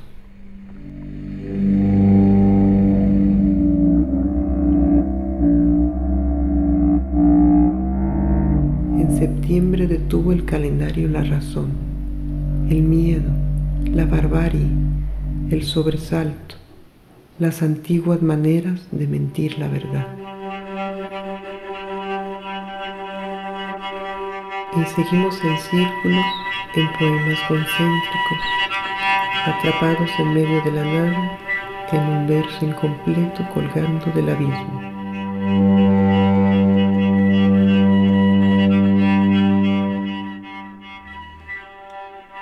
Lo recuerdo muy bien, nunca podré olvidarlo. Fui todo el día viernes, por la mañana viernes, por la tarde fui viernes y por la noche viernes. Ayer fue viernes, mañana será viernes en pasado mañana. Un viernes sin futuro ni respuestas. Un viernes 26 en medio de septiembre un 26 sin números, sin letras, sin palabras, un 26 sin luces ni taquígrafos, sin canciones ni dudas, con las manos manchadas, un viernes que alargó sus tentáculos siniestros hasta inundarlo todo. Sí, soy viernes, 26 de septiembre Vivo en la eternidad más absoluta y seguiré volando, agitando las alas, sin moverme del viernes 26 de septiembre, hasta justicia comprenda la verdad del colibrí.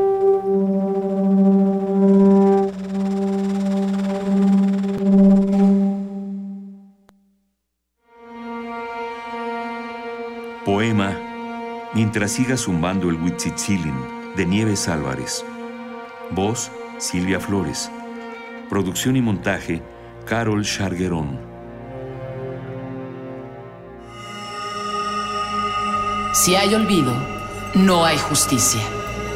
Nos faltan 43 y 24 mil. Una producción coordinada por Radio UNAM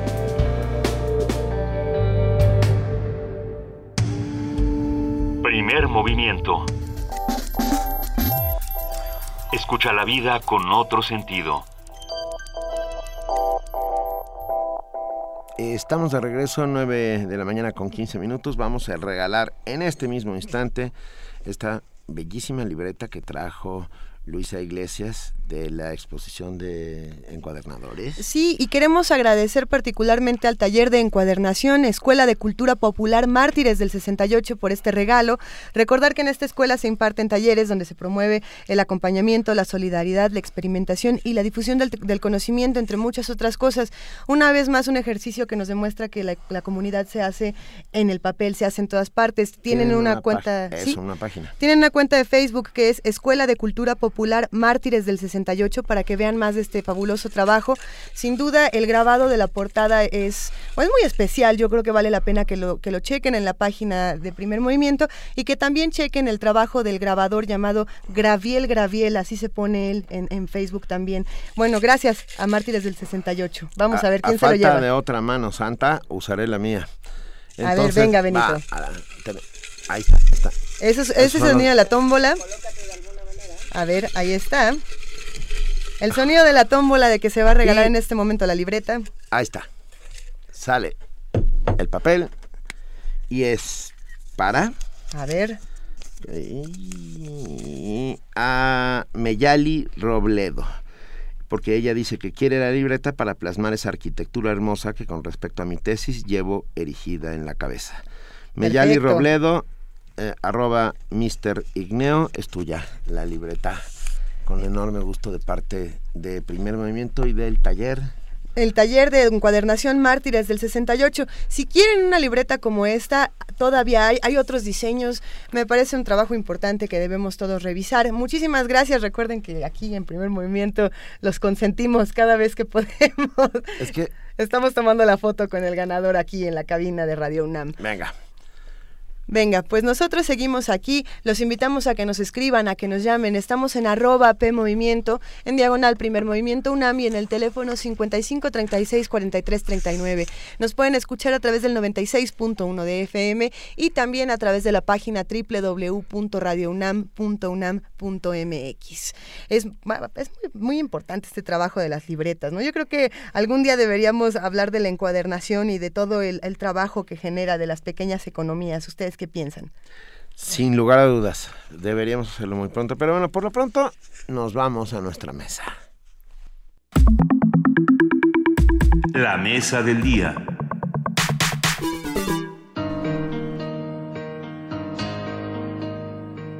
La paleografía es una ciencia que estudia la escritura de cualquier época y lugar, redactada sobre cualquier material o soporte. Esta disciplina también se interesa por el autor y el ambiente en que produjo el texto, cuándo, cómo, por qué lo hizo. De igual manera, se ocupa de la lectura, de la censura, de la recepción de los textos por parte de la sociedad y de su conservación. Debido a la importancia de esta ciencia, el Instituto de Investigaciones Bibliográficas de la UNAM invita a los interesados a inscribirse en el curso Paleografía Hispánica y Hispana, una introducción a la lectura y transcripción de documentos antiguos. Entre los objetivos de este curso se encuentra enseñar los principios metodológicos y la aplicación a la lectura de textos cuyo código gráfico resulta hoy desconocido, así como su transcripción para que resulte lo más fiel posible al original. Además, se hará una revisión de los conceptos clave, un recorrido por la historia de la escritura latina desde su introducción en la Nueva España y su desarrollo en paralelo con la escritura de la metrópoli. Se estudiarán las abreviaturas latinas y se ofrecerá un panorama de los géneros textuales y documentales. Impartido por la doctora Loret Godinas, el curso tiene una duración de 20 horas, con sesiones los viernes a partir del 30 de octubre.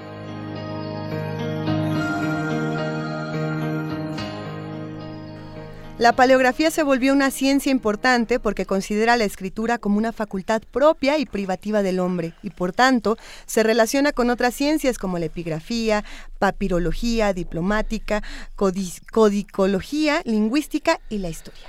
La paleografía supone un perfeccionamiento del método crítico para las fuentes escritas. Por ello, hoy platicaremos sobre paleografía, sus alcances y el próximo congreso que celebrará al respecto. Y nos acompaña en esta charla la doctora Loret Godinas, investigadora del Instituto de Investigaciones Bibliográficas de la UNAM. Muy buenos días, doctora Godinas. Buenos días, Luisa, Juana Inés, Benito. Es un gusto estar con ustedes. Para nosotros es un placer.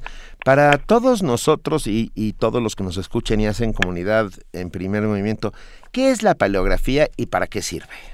Pues mira, la paleografía en realidad es una disciplina que científicamente hablando es relativamente joven, ¿no? Se desarrolla, digamos, en el siglo XVII y se desarrolla en un principio por una cuestión, diría, casi legal de eh, legitimación de documentos, saber si los documentos contienen información que puede ser considerada veraz o no. Eh, pero bueno, se fue desarrollando, digamos, cada vez más y estamos en una fase de la disciplina que después de los años 50 del siglo XX, que fueron tan importantes, ¿no?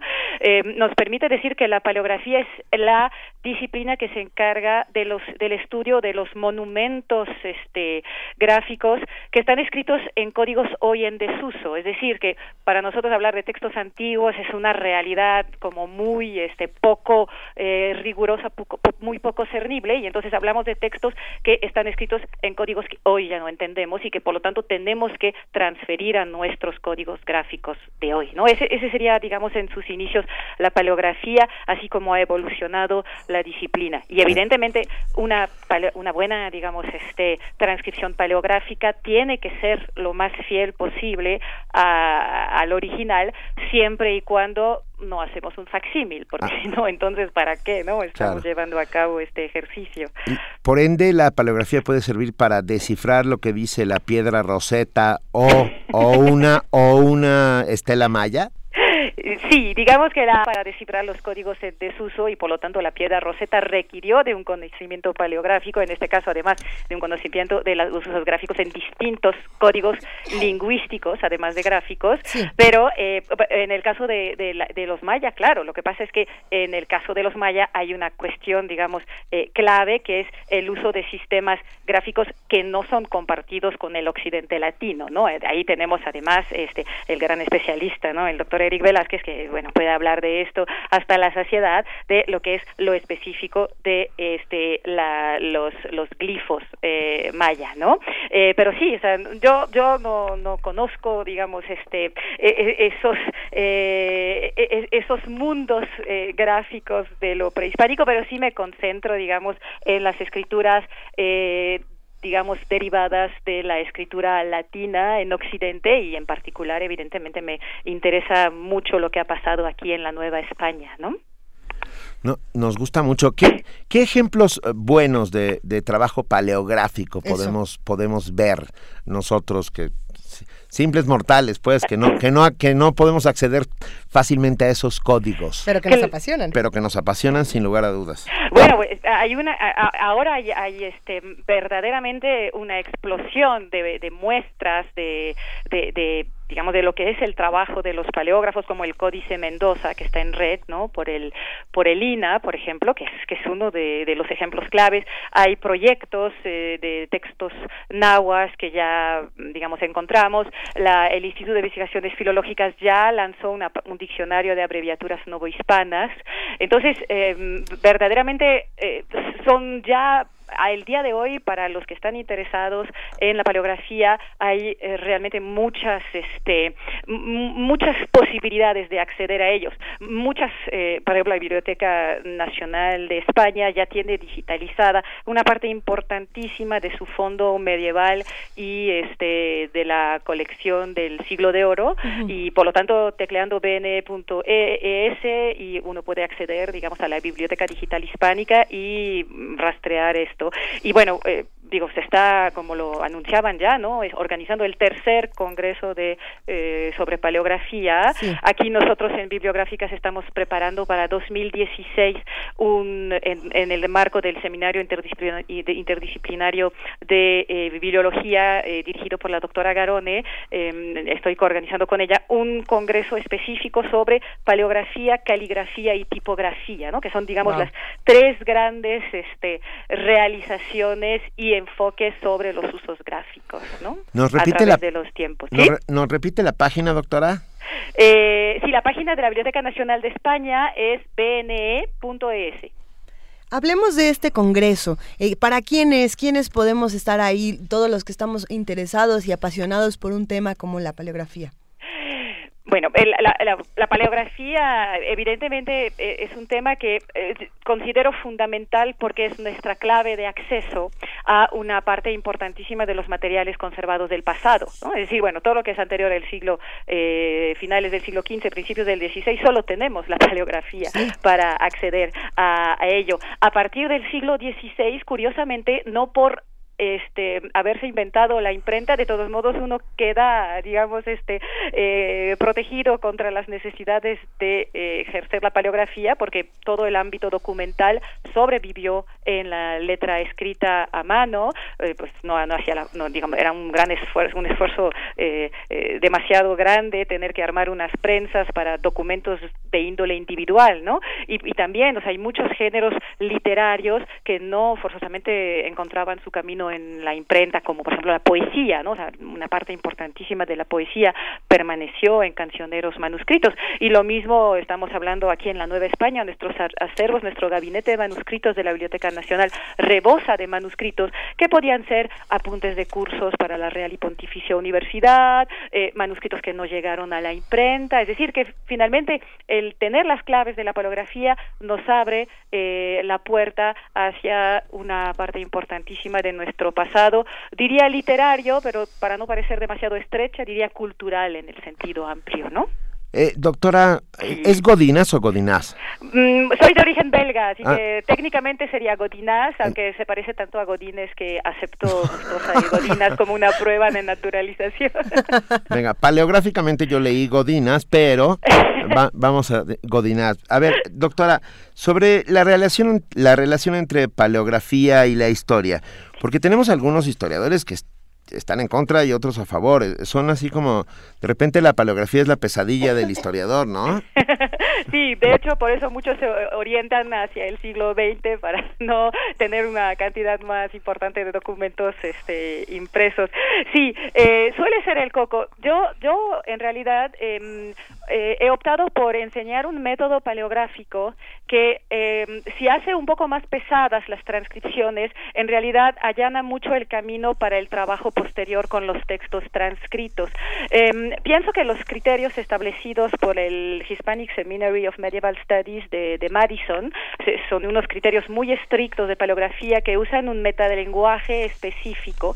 En realidad, dan una transcripción que posteriormente se puede adaptar a cualquier cauce, a cualquier canal de difusión del texto que uno ha paleografiado. Porque evidentemente para los historiadores normalmente lo que interesa es el contenido, lo que llamamos la red ¿no? De, las cosas, no los verba, es decir, no la parte formal en la que ese contenido está expresado.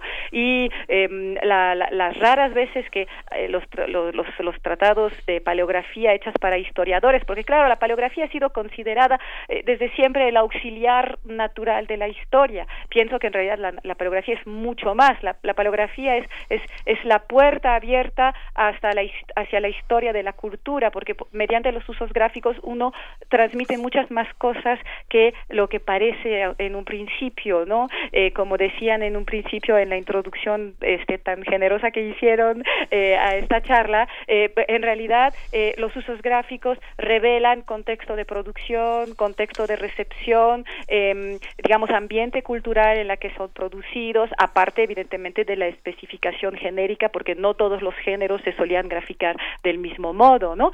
Entonces, em, creo que, que, bueno eh, hay aquí en, en esa en esa preocupación por por la paleografía eh, ese interés por producir eh, en, en, nuestras transcripciones textos que un historiador podrá usar modernizando completamente las grafías porque es para un público de difusión general. Pero si de repente necesita subrayar algún fenómeno lingüístico como el ceseo por ejemplo no o qué sé yo una forma de acentuación extraña que denota que el copista provenía de un medio cultural específico. Entonces se puede, digamos, con esa transcripción eh, estricta, con metalenguaje apropiado, subrayar este tipo de elementos sin tener que volver a, hacer la transcripción, ¿no? Eh, porque si uno transcribe modernizando, eh, digamos, a medida que uno avanza en el trabajo de transcripción y no cuenta con el metalenguaje específico, se vuelve muy difícil siempre el regreso al original, porque entonces es otra vez paleografiarlo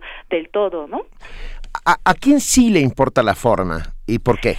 Bueno, eh, eh, evidentemente, y ahí sí puedo mandar al, público uh, radio escucha egregio que, que, está sintonizado en Radio UNAM y en primer movimiento, los documentos lingüísticos de la Nueva España de la doctora Compani son un ejemplo de eh, textos, un corpus lingüístico basado en una serie de criterios de edición que en realidad responden a unos, una serie de criterios de transcripción muy específicos. Porque claro, un lingüista que estudia eh, el español de la época colonial no tiene más eh, forma de hacerlo que basarse en documentos escritos porque no hay grabaciones, no hay, digamos, formas de acceder a la oralidad más que por la mediación de la escritura. Y por lo tanto, este, en ese libro magistral que, que eh, es interesante leer a la par del artículo que la doctora Compañi escribió para el homenaje a, Germán Orduna unos, unos años después,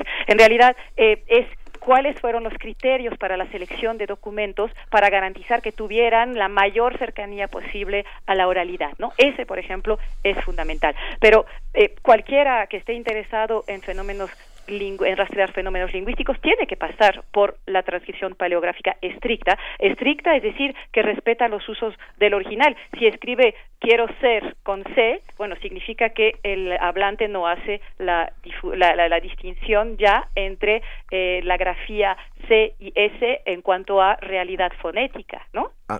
Entonces, bueno, ese es el tipo de, eh, de, elementos que, que, solo se puede rastrear mediante la escritura y para la cual es importante que en el caso, eh, ante, digamos, la necesidad de rastrear ciertos fenómenos lingüísticos, se pueda contar con una, una transcripción paleográfica estricta. ¿no? Ah, doctora, ah, la relación entre paleografistas y epigrafistas, ¿cómo es? Bueno, a ver, eh, eh, hasta los años 50 del siglo XX se consideraba que la epigrafía era la ciencia que se dedicaba a la transcripción, bueno, al estudio y a la transcripción de materiales escritos sobre, eh, digo, de, documentos, eh, pero escritos sobre soportes duros, ¿no? Es decir, que, o sea, técnicamente podemos decir que una parte importante del corpus maya es de índole epigráfica, puesto que son este, inscripciones sobre piedra, ¿no?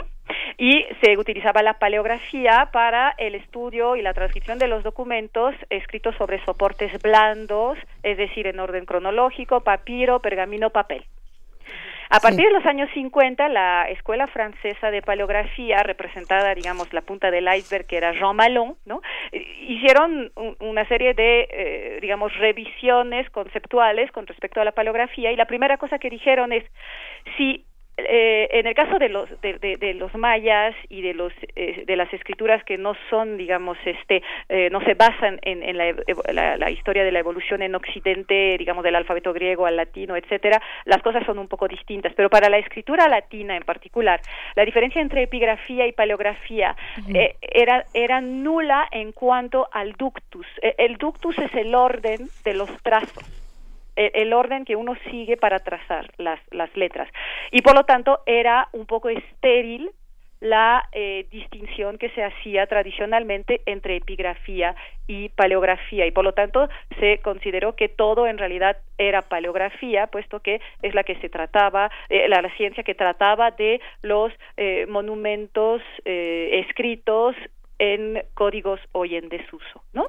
Entonces, digamos que esta distinción, por lo menos para lo que es el alfabeto latino, se, eh, se, se, difuminó, digamos, y todo se fue englobando bajo la paleografía, donde sí se mantiene una diferencia y podemos decir que eh, hay, digamos, eh, allí todavía muchas cosas eh, que hablar, es la diferencia entre paleografía y diplomática. Y ahí sí, porque la, digamos, eh, la paleografía y la diplomática que fueron naciendo de la mano, eh, se, se fueron especializando donde la paleografía estudiaba el cuerpo de, los documentos, es decir, la parte externa, y la diplomática el alma, así era la división tradicional, es decir, que la diplomática servía, una vez que uno había transcrito, digamos, el documento, para saber qué tan legítimo era el documento en cuestión, sobre todo hablando de documentos en el sentido etimológico de diploma, ¿no? que eran documentos con que registraban un asunto de índole legal. ¿No? Cartas de privilegios, este contrato de compra-venta, digo, podía, podía, podía ser a distintos niveles, ¿no? Doctora, nos están escribiendo en nuestras redes sociales, están haciendo comunidad con nosotros y le manda una pregunta a Elena Monjes. Ella dice, estudio un doctorado en historia en París, justo estoy en un archivo palografiando documentos en francés. ¿Algún texto que nos pueda recomendar? Y le manda muchos saludos y muchas gracias. No, pues muchas gracias. Eh, bueno, em, para paleografía en francés creo que el mejor tratado que hay hasta la fecha sigue siendo el de Jacques Thienon, eh, no es chauvinismo, pero además es de origen belga. y bueno, es un manuscrito que tiene, digamos, este, cierta, eh, digo, es un, libro que tiene cierta antigüedad, pero sigue eh, siendo, digamos, de lo, de lo mejor que hay. Y lo que sí puedo decir es que están trabajando muchísimo sobre cuestiones de paleografía en muchas regiones de Francia y en particular le, le, puedo recomendar que, que revise y que busque las cosas este, que están hechas por Dominique eh, Stutzmann, un colega francés que ha hecho una serie de maravillas sobre cuestiones de palografía y además la difusión de las cosas relacionadas con la palografía en los medios digitales, ¿no? Y bueno, pues esa sería mi recomendación. Para el ámbito hispánico, el gran manual de referencia sigue siendo el de el libro colectivo de Ángel Riesco, Terreros, publicado por Síntesis, es del año 2000, pero es realmente un enorme esfuerzo de síntesis de lo que es la evolución de la escritura latina y lo que es, digamos, eh, en un capítulo final, la relación de este, la paleografía con la tipografía, es decir, lo que pasa con la escritura después de la invención de la imprenta y después lo que es la, verdaderamente la esencia de la diplomática, ¿no?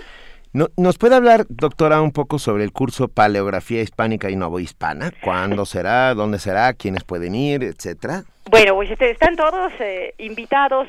Pusimos, digamos, es, como, digamos, eh, como público blanco, público de, licenciatura, pensando que es donde más útil sería. Y bueno, pues vamos eh, a, dar un recorrido por la historia. Bueno, primero vamos a dejar bien claro cuál es el, objeto de estudio y cuál es, eh, digamos, la metodología que propongo para las transcripciones paleográficas, pensando siempre en optimizar y eficientizar el trabajo de paleografía, ¿no? que es buscar un metalenguaje claro, preciso y que evite todo a toda costa la ambigüedad para transcribir los textos y que a partir de esos textos se pueda, digamos, realizar una edición de los textos para todo tipo de público, sea muy especializado y con fines, digamos, filológicos particulares, pero también simplificarlo al máximo, modernizar la ortografía y todo lo que sea necesario para un público muy general, muy eh, de difusión. Y después, este, bueno, que me gustaría con los estudiantes hacer un recorrido de la historia de la escritura latina, porque solo así entendemos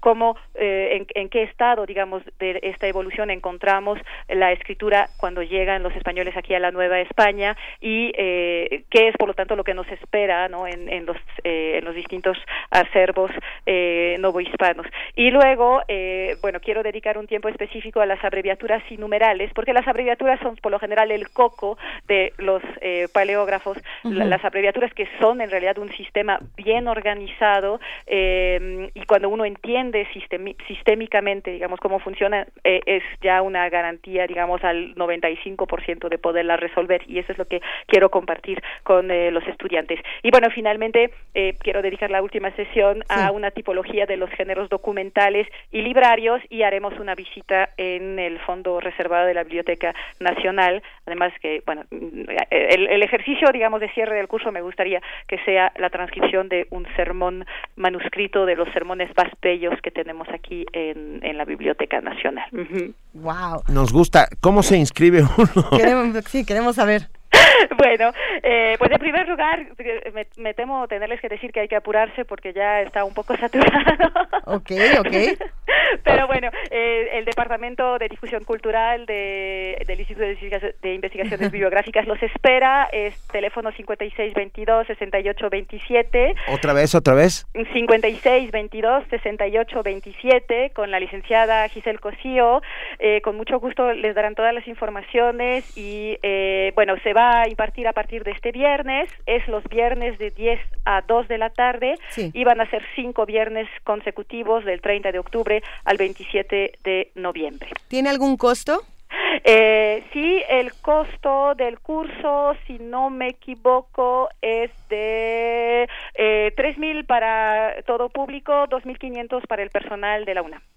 Perfecto. Hay una pregunta, eh, doctora, que suele, que sobre todo los jóvenes se plantean mucho en las redes sociales con este avance tecnológico y es cuál va a ser eh, la evolución de la paleografía, siendo que, como usted dice, la paleografía es la clave de acceso al pasado. ¿Qué es lo que va a decirnos en el futuro o qué, qué investigación, hacia dónde se va a mover? Eh, es que en realidad lo que yo creo es la, la paleografía tiene una evolución muy positiva y es que con la digitalización de los fondos cada vez se van a hacer más accesibles los documentos. Pero lo que sí, no hay hasta la fecha ningún programa informático que transcriba los textos en códigos hoy en desuso. Es decir, que tendremos acceso a una mayor cantidad de materiales, pero seguimos necesitando la pericia para poderlos transcribir. Pues bueno, estaremos, estaremos ahí. Ah, ya tenemos el teléfono, ah, lo subimos inmediatamente a nuestras redes sociales. Millones de gracias, uh, Loret Godinat, doctora en paleografía, y mucha suerte con el curso. De verdad, estamos convencidos de que va a ser muy interesante, sin lugar a dudas. Gracias a ustedes por esta oportunidad de, platicar con ustedes y con el público y este pues los esperamos aquí en el Instituto de Investigaciones Bibliográficas con muchísimo gusto. Muchísimas gracias. Hasta un luego. saludo. Gracias, un saludo. Primer movimiento. Donde la raza habla. Son las 9 de la mañana con 42 minutos y sí, se encuentra en la línea de Radio UNAM Mireya Imas, directora del Programa Universitario de Medio Ambiente, El Puma. Muy buenos días, Mireya, ¿cómo estás? Ya no ya No, ya no es se cortó, se cortó, pero ya no es el Puma. Ya no es el Puma. Es que a mí me gustaba, pero sí, el programa de, de medio ambiente. En un momento recuperamos la comunicación con Mireya Imas, mientras vamos a platicar qué es, el Puma en este momento. Programa Universitario de Estrategias para la Sustentabilidad. Eh, ¿Qué tal? Para más fácil, el pues. El pues. El pues. Pues muy bien. Que no estamos tan seguros de que sea lo más pegador del mundo. ¿Pusiste esa cara, Benito? Sí, puse esa cara, pues, perdón. No, pues sí pega. De que pega, pues pega, y pues, pues lo vamos a hacer. Estamos hablando en este momento con Mireya y más coordinadora del Pues. Bueno. Hola, Ahora se llama Pues el Puma. Pues sí. Pues eso, pues yo lo sé, pero estoy, estoy recordándolo para nuestra amable audiencia. Pues sí, así es, el programa universitario de estrategias para la sustentabilidad. Eso. Venga, suena muy, muy bien. Oigan, pues hoy quiero platicarles un poquito y por supuesto pues del huracán, ¿no? Del huracán Patricia y la cultura de la prevención de desastres. Ok, venga. ¿Sí? Por favor. Bueno, ay, yo de maleducada no les he mandado un beso a los tres. Bueno, nosotros. Y al público, este, ando aquí, corre que te corre. No, el beso te lo, mandamos, nosotros. Bueno, pues miren, el paso del huracán, Patricia, por nuestro territorio, dejó menos daños, por supuesto, de los que se esperaban, afortunadamente. Pero también nos dejó, yo creo, lecciones importantes. El 23 de octubre pasado, la Organización Meteorológica Mundial calificó a Patricia como el mayor huracán del que se tenga registro en el Pacífico Noreste, porque traía vientos sostenidos de 325 kilómetros por hora. Esta misma institución comparó la fuerza del ojo del huracán Patricia en su momento álgido con la fuerza del tifón Haiyan que devastó las Filipinas en 2013. A los especialistas del Centro Nacional de Huracanes de Estados Unidos, del Centro Nacional de Huracanes, NOAA por sus siglas en inglés, y de la NASA, así como de los centros mexicanos responsables de medir y atender el tema, y atender el tema como el CENAPRED, la CONAGUA, el Servicio Meteorológico Nacional, así como también los pronósticos meteorológicos del Centro de Ciencias de la Atmósfera de la UNAM, los puso en alerta el súbito fortalecimiento de lo que comenzó como una tormenta tropical y que tan solo en 24 horas se convirtiera en un huracán de categoría 5 en la escala de Saffir-Simpson. Se temía que Patricia pudiera dejar daños tan graves como los provocados por Katrina y circularon fotografías en las redes sociales donde se les comparaba también con Vilma y Andrew. Patricia, pues desde luego, nos dio miedo. Sin embargo, el impacto, aunque ocurrió, fue mucho menor de lo que se esperaba y para ello confluyeron varios factores. Por una parte, Patricia perdió fuerza antes de llegar a tierra gracias a un sistema de baja presión, de acuerdo con el presidente de la Organización Mexicana de Meteorólogos, Leodegario Sansón. Y lo más importante, el huracán chocó con la Sierra Madre Occidental, la que sirvió como barrera anticiclónica. Además, paradojas de la vida, era un huracán enorme pero su zona de vientos máximos estaba muy concentrada.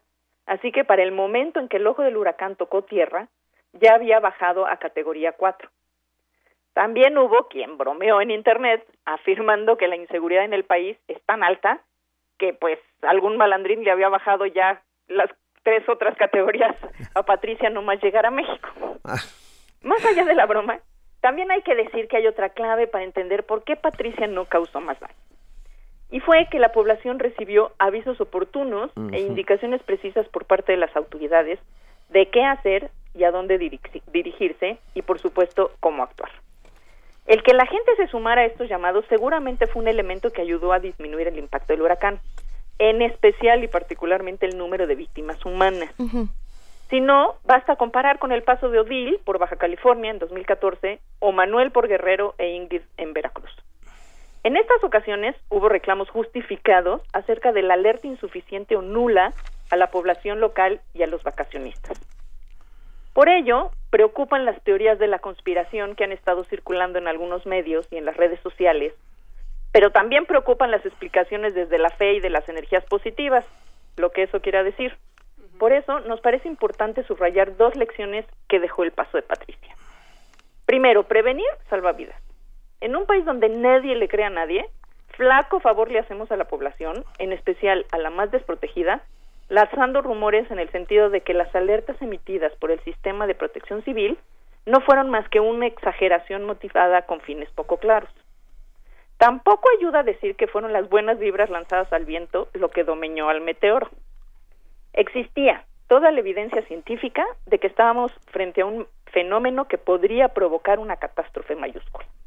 Y hoy existen las explicaciones científicas que nos aclaran la evolución de Patricia al tocar tierra. Frente a eso, una de las herramientas más poderosas era y es informar a la población. Segundo, necesitamos más ciencia, mucha, y mantener informada a la gente acerca de las consecuencias del calentamiento global. Si bien no puede afirmarse que las características de este huracán en particular sean resultado directo del cambio climático, sí sabemos, y lo hemos charlado en otras ocasiones en primer movimiento, por ejemplo, que el cambio climático está forzando las condiciones para un fenómeno del niño particularmente intenso, uno de los más fuertes desde 1950, de acuerdo con la Organización Meteorológica Mundial. En un artículo de 2014 en la revista Nature Climate Change, se afirma que si bien los modelos climáticos indican que no es probable el aumento en la cantidad de fenómenos de niño, la probabilidad de que ocurra un super niño se han duplicado debido al calentamiento global. La NOAA advirtió desde el 10 de septiembre que este, el niño, probablemente contribuirá a una temporada de huracanes menor de lo normal en el Atlántico, pero más fuerte en las cuencas del centro y este del Pacífico. Así que, pues este es momento para invertir en las ciencias del clima, reforzar medidas de prevención y trabajar en la construcción de la resiliencia de las comunidades en situación de riesgo, pues frente a cualquier eventualidad, siempre será mejor estar informados y preparados. Y pues esa es la contribución del día de hoy. Nos, nos gusta y sobre todo esta lógica de necesitamos más ciencia y más ciencia porque la ciencia explica los fenómenos, ¿no? Ah, y aquí descubrimos que funcionaron mejor las cadenas montañosas que las cadenas de oración. Por ejemplo. Exactamente, y tratar de explicarlo con la segunda explicación pues nos deja un poco cortos, porque así no vamos a solucionar los problemas ni vamos a entender los fenómenos meteorológicos. ya también me parece importante esto que mencionabas eh, de la controversia que se ha hecho en diferentes medios de si era o no una exageración eh, la alarma y, bueno, toda esta, eh, toda esta prevención con fines no claros, como mencionas. ¿Qué, es lo que opinas frente a esto? ¿Cómo, se debe manejar para separar una cosa de la otra? ¿Desde dónde se maneja? Pues mira, yo creo que se puede manejar nuevamente, como y bien dice Benito, desde la ciencia. O sea, existen las explicaciones muy claras de cómo se formó este huracán, cómo creció este, de manera tan rápida y con tanta fuerza y cómo se debilitó. Y las explicaciones científicas están ya sobre la mesa este y pues eh, siempre tenemos esta tentación de explicar las cosas por maneras o sobrenaturales o la teoría de la conspiración, ¿no? Nos encanta, o sea, ni existió el huracán, ya prácticamente hay algunas gentes que lo dicen, ¿no? Este, ni siquiera las fotos son verdad. Bueno, hay registros que no son solo de México, están los registros de los Estados Unidos, la NASA. ¿Eh? De la NASA. De la NASA, de la NOAA, del Centro de Ciencias de la Atmósfera de la UNAM. O sea, tenemos, lo vimos incluso desde chiquito y vimos qué rápido se, se organizó este meteoro para tomar una fuerza muy grande. Era inmenso. Inmenso. Y, y realmente yo creo que por primera ocasión, ya hay que reconocerlo, se tomaron las medidas preventivas que se tenían que tomar. Y qué bueno que no pasó a mayores, qué bueno, pero de ahí a decir que entonces, uy, pues entonces la próxima vez mejor ya ni nos organizamos porque todo era puro cuento, pues lo único que hace es poner en riesgo a la gente. Y también las explicaciones de que son las cadenas de oración y las cadenas de, de, buena vibra las que solucionan los problemas es casi o peor de grave que lo primero, ¿no? Sí, no, definitivamente, Mirella. Habrá, habrá que siempre separar una cosa de la otra, ¿no? Y aprender que la ciencia es la respuesta, eh, en este caso, fundamental. Pues sí, es, esa es la apuesta. Y yo creo que, pues sí, hay que aprender, siempre hay que aprender. Qué bueno que no pasó a mayores. Digo, sí hay gente que está este, viviendo las consecuencias. De hecho, la propia UNAM, ¿no? La estación de Chamela, la estación biológica en Chamela, este, en Jalisco, pues sufrió daños severos. Pero bueno, por suerte no tenemos eh, eh, ninguna baja humana que lamentar. Estamos completamente convencidos y hemos ido aprendiendo, y eso es importante, hemos ido aprendiendo cómo comportarnos frente a un huracán, cómo comportarnos en el momento en que suena una alarma sísmica, cómo comportarnos en una serie de acontecimientos naturales que, ah, que no los vamos a domar jamás, pero sí vamos a poder enfrentarlos de una manera inteligente. Exacto, ese es, ese es el, el asunto y pues construir ciudadanía como como e, elemento esencial para poder reaccionar frente a los diversos eventualidades ya sean este meteorológicas, vulcanológicas, etcétera, de, de modo que no pues estemos cada vez mejor preparados y nos sorprendan, no nos sorprendan, ¿no? Si nos van a sorprender, nos sorprendan de la mejor, eh, cuando estemos mejor organizados, mejor informados, mejor capacitados, etcétera, ¿no? Venga, millones de gracias, Mireya Imas, directora del Programa Universitario de Estrategias para la Sustentabilidad, el pues. Muchísimos gracias a los tres. pues muy bien. gracias. Gracias, Mireya, como siempre, gracias. Primer movimiento. Donde la raza habla.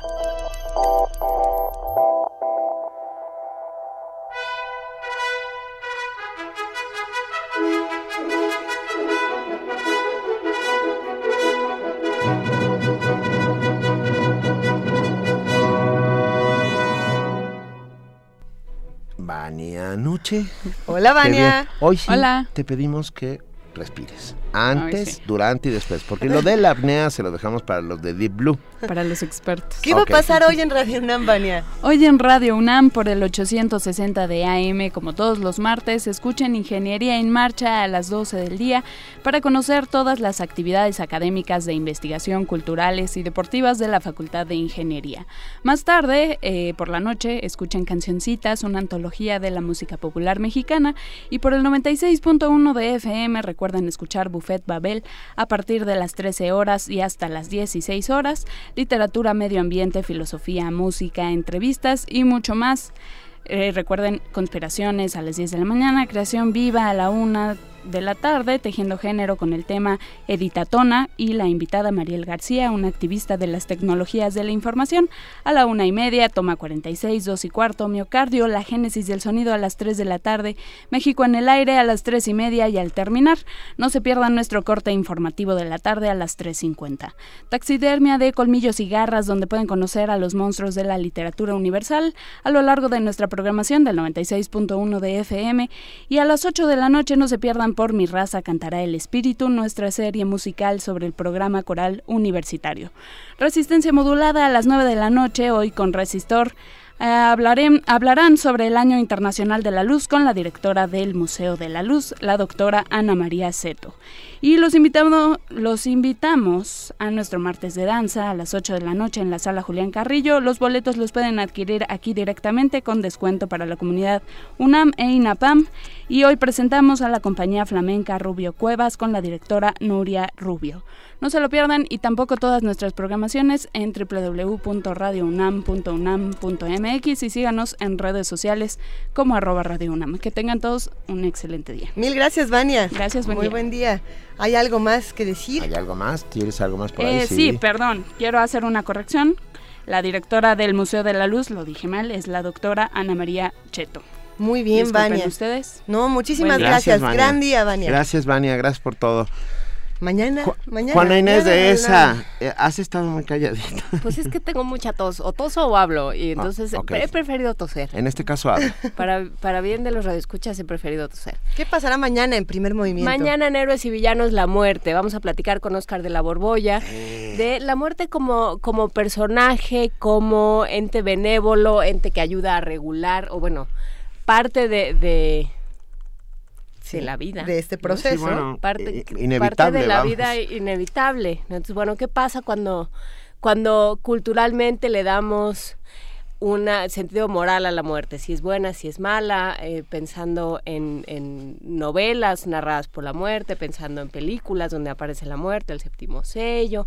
Vamos a platicar de todas estas manifestaciones donde se presenta la muerte, Francisca de la Muerte, Pato y la Muerte, que es un gran libro, un montón de cosas. Em, vamos a platicar también sobre el peligro de las bebidas azucaradas, hablando de demonios, eh, ¿por, qué, ¿por qué es importante meterse a esta discusión?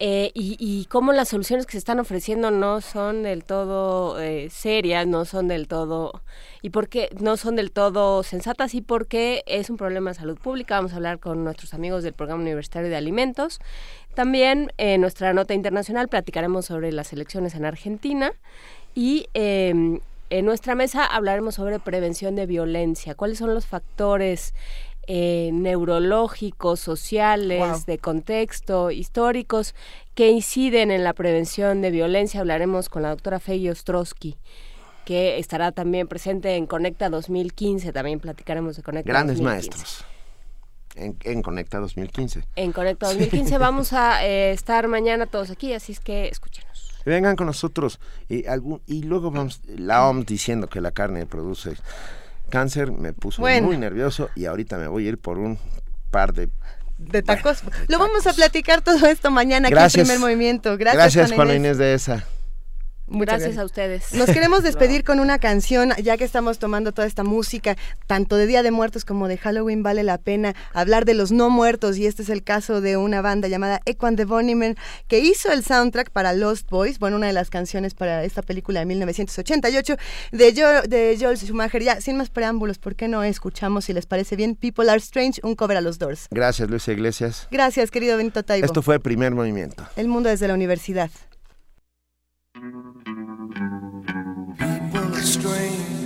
When you're a stranger. Faces look ugly when you're alone.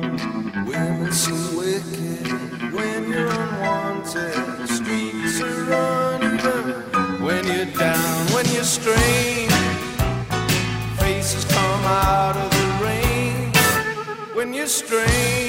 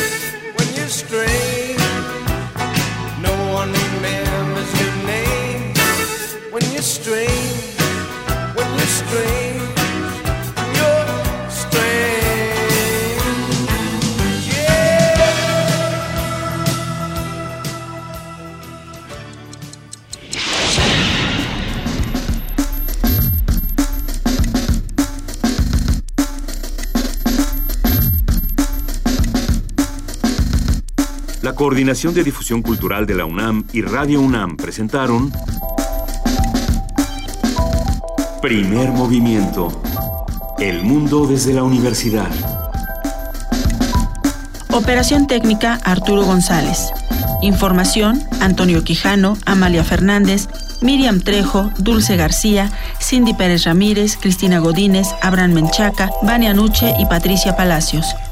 Producción Silvia Cruz Jiménez, Frida Saldívar, Paco Ángeles y Ameyali Fernández.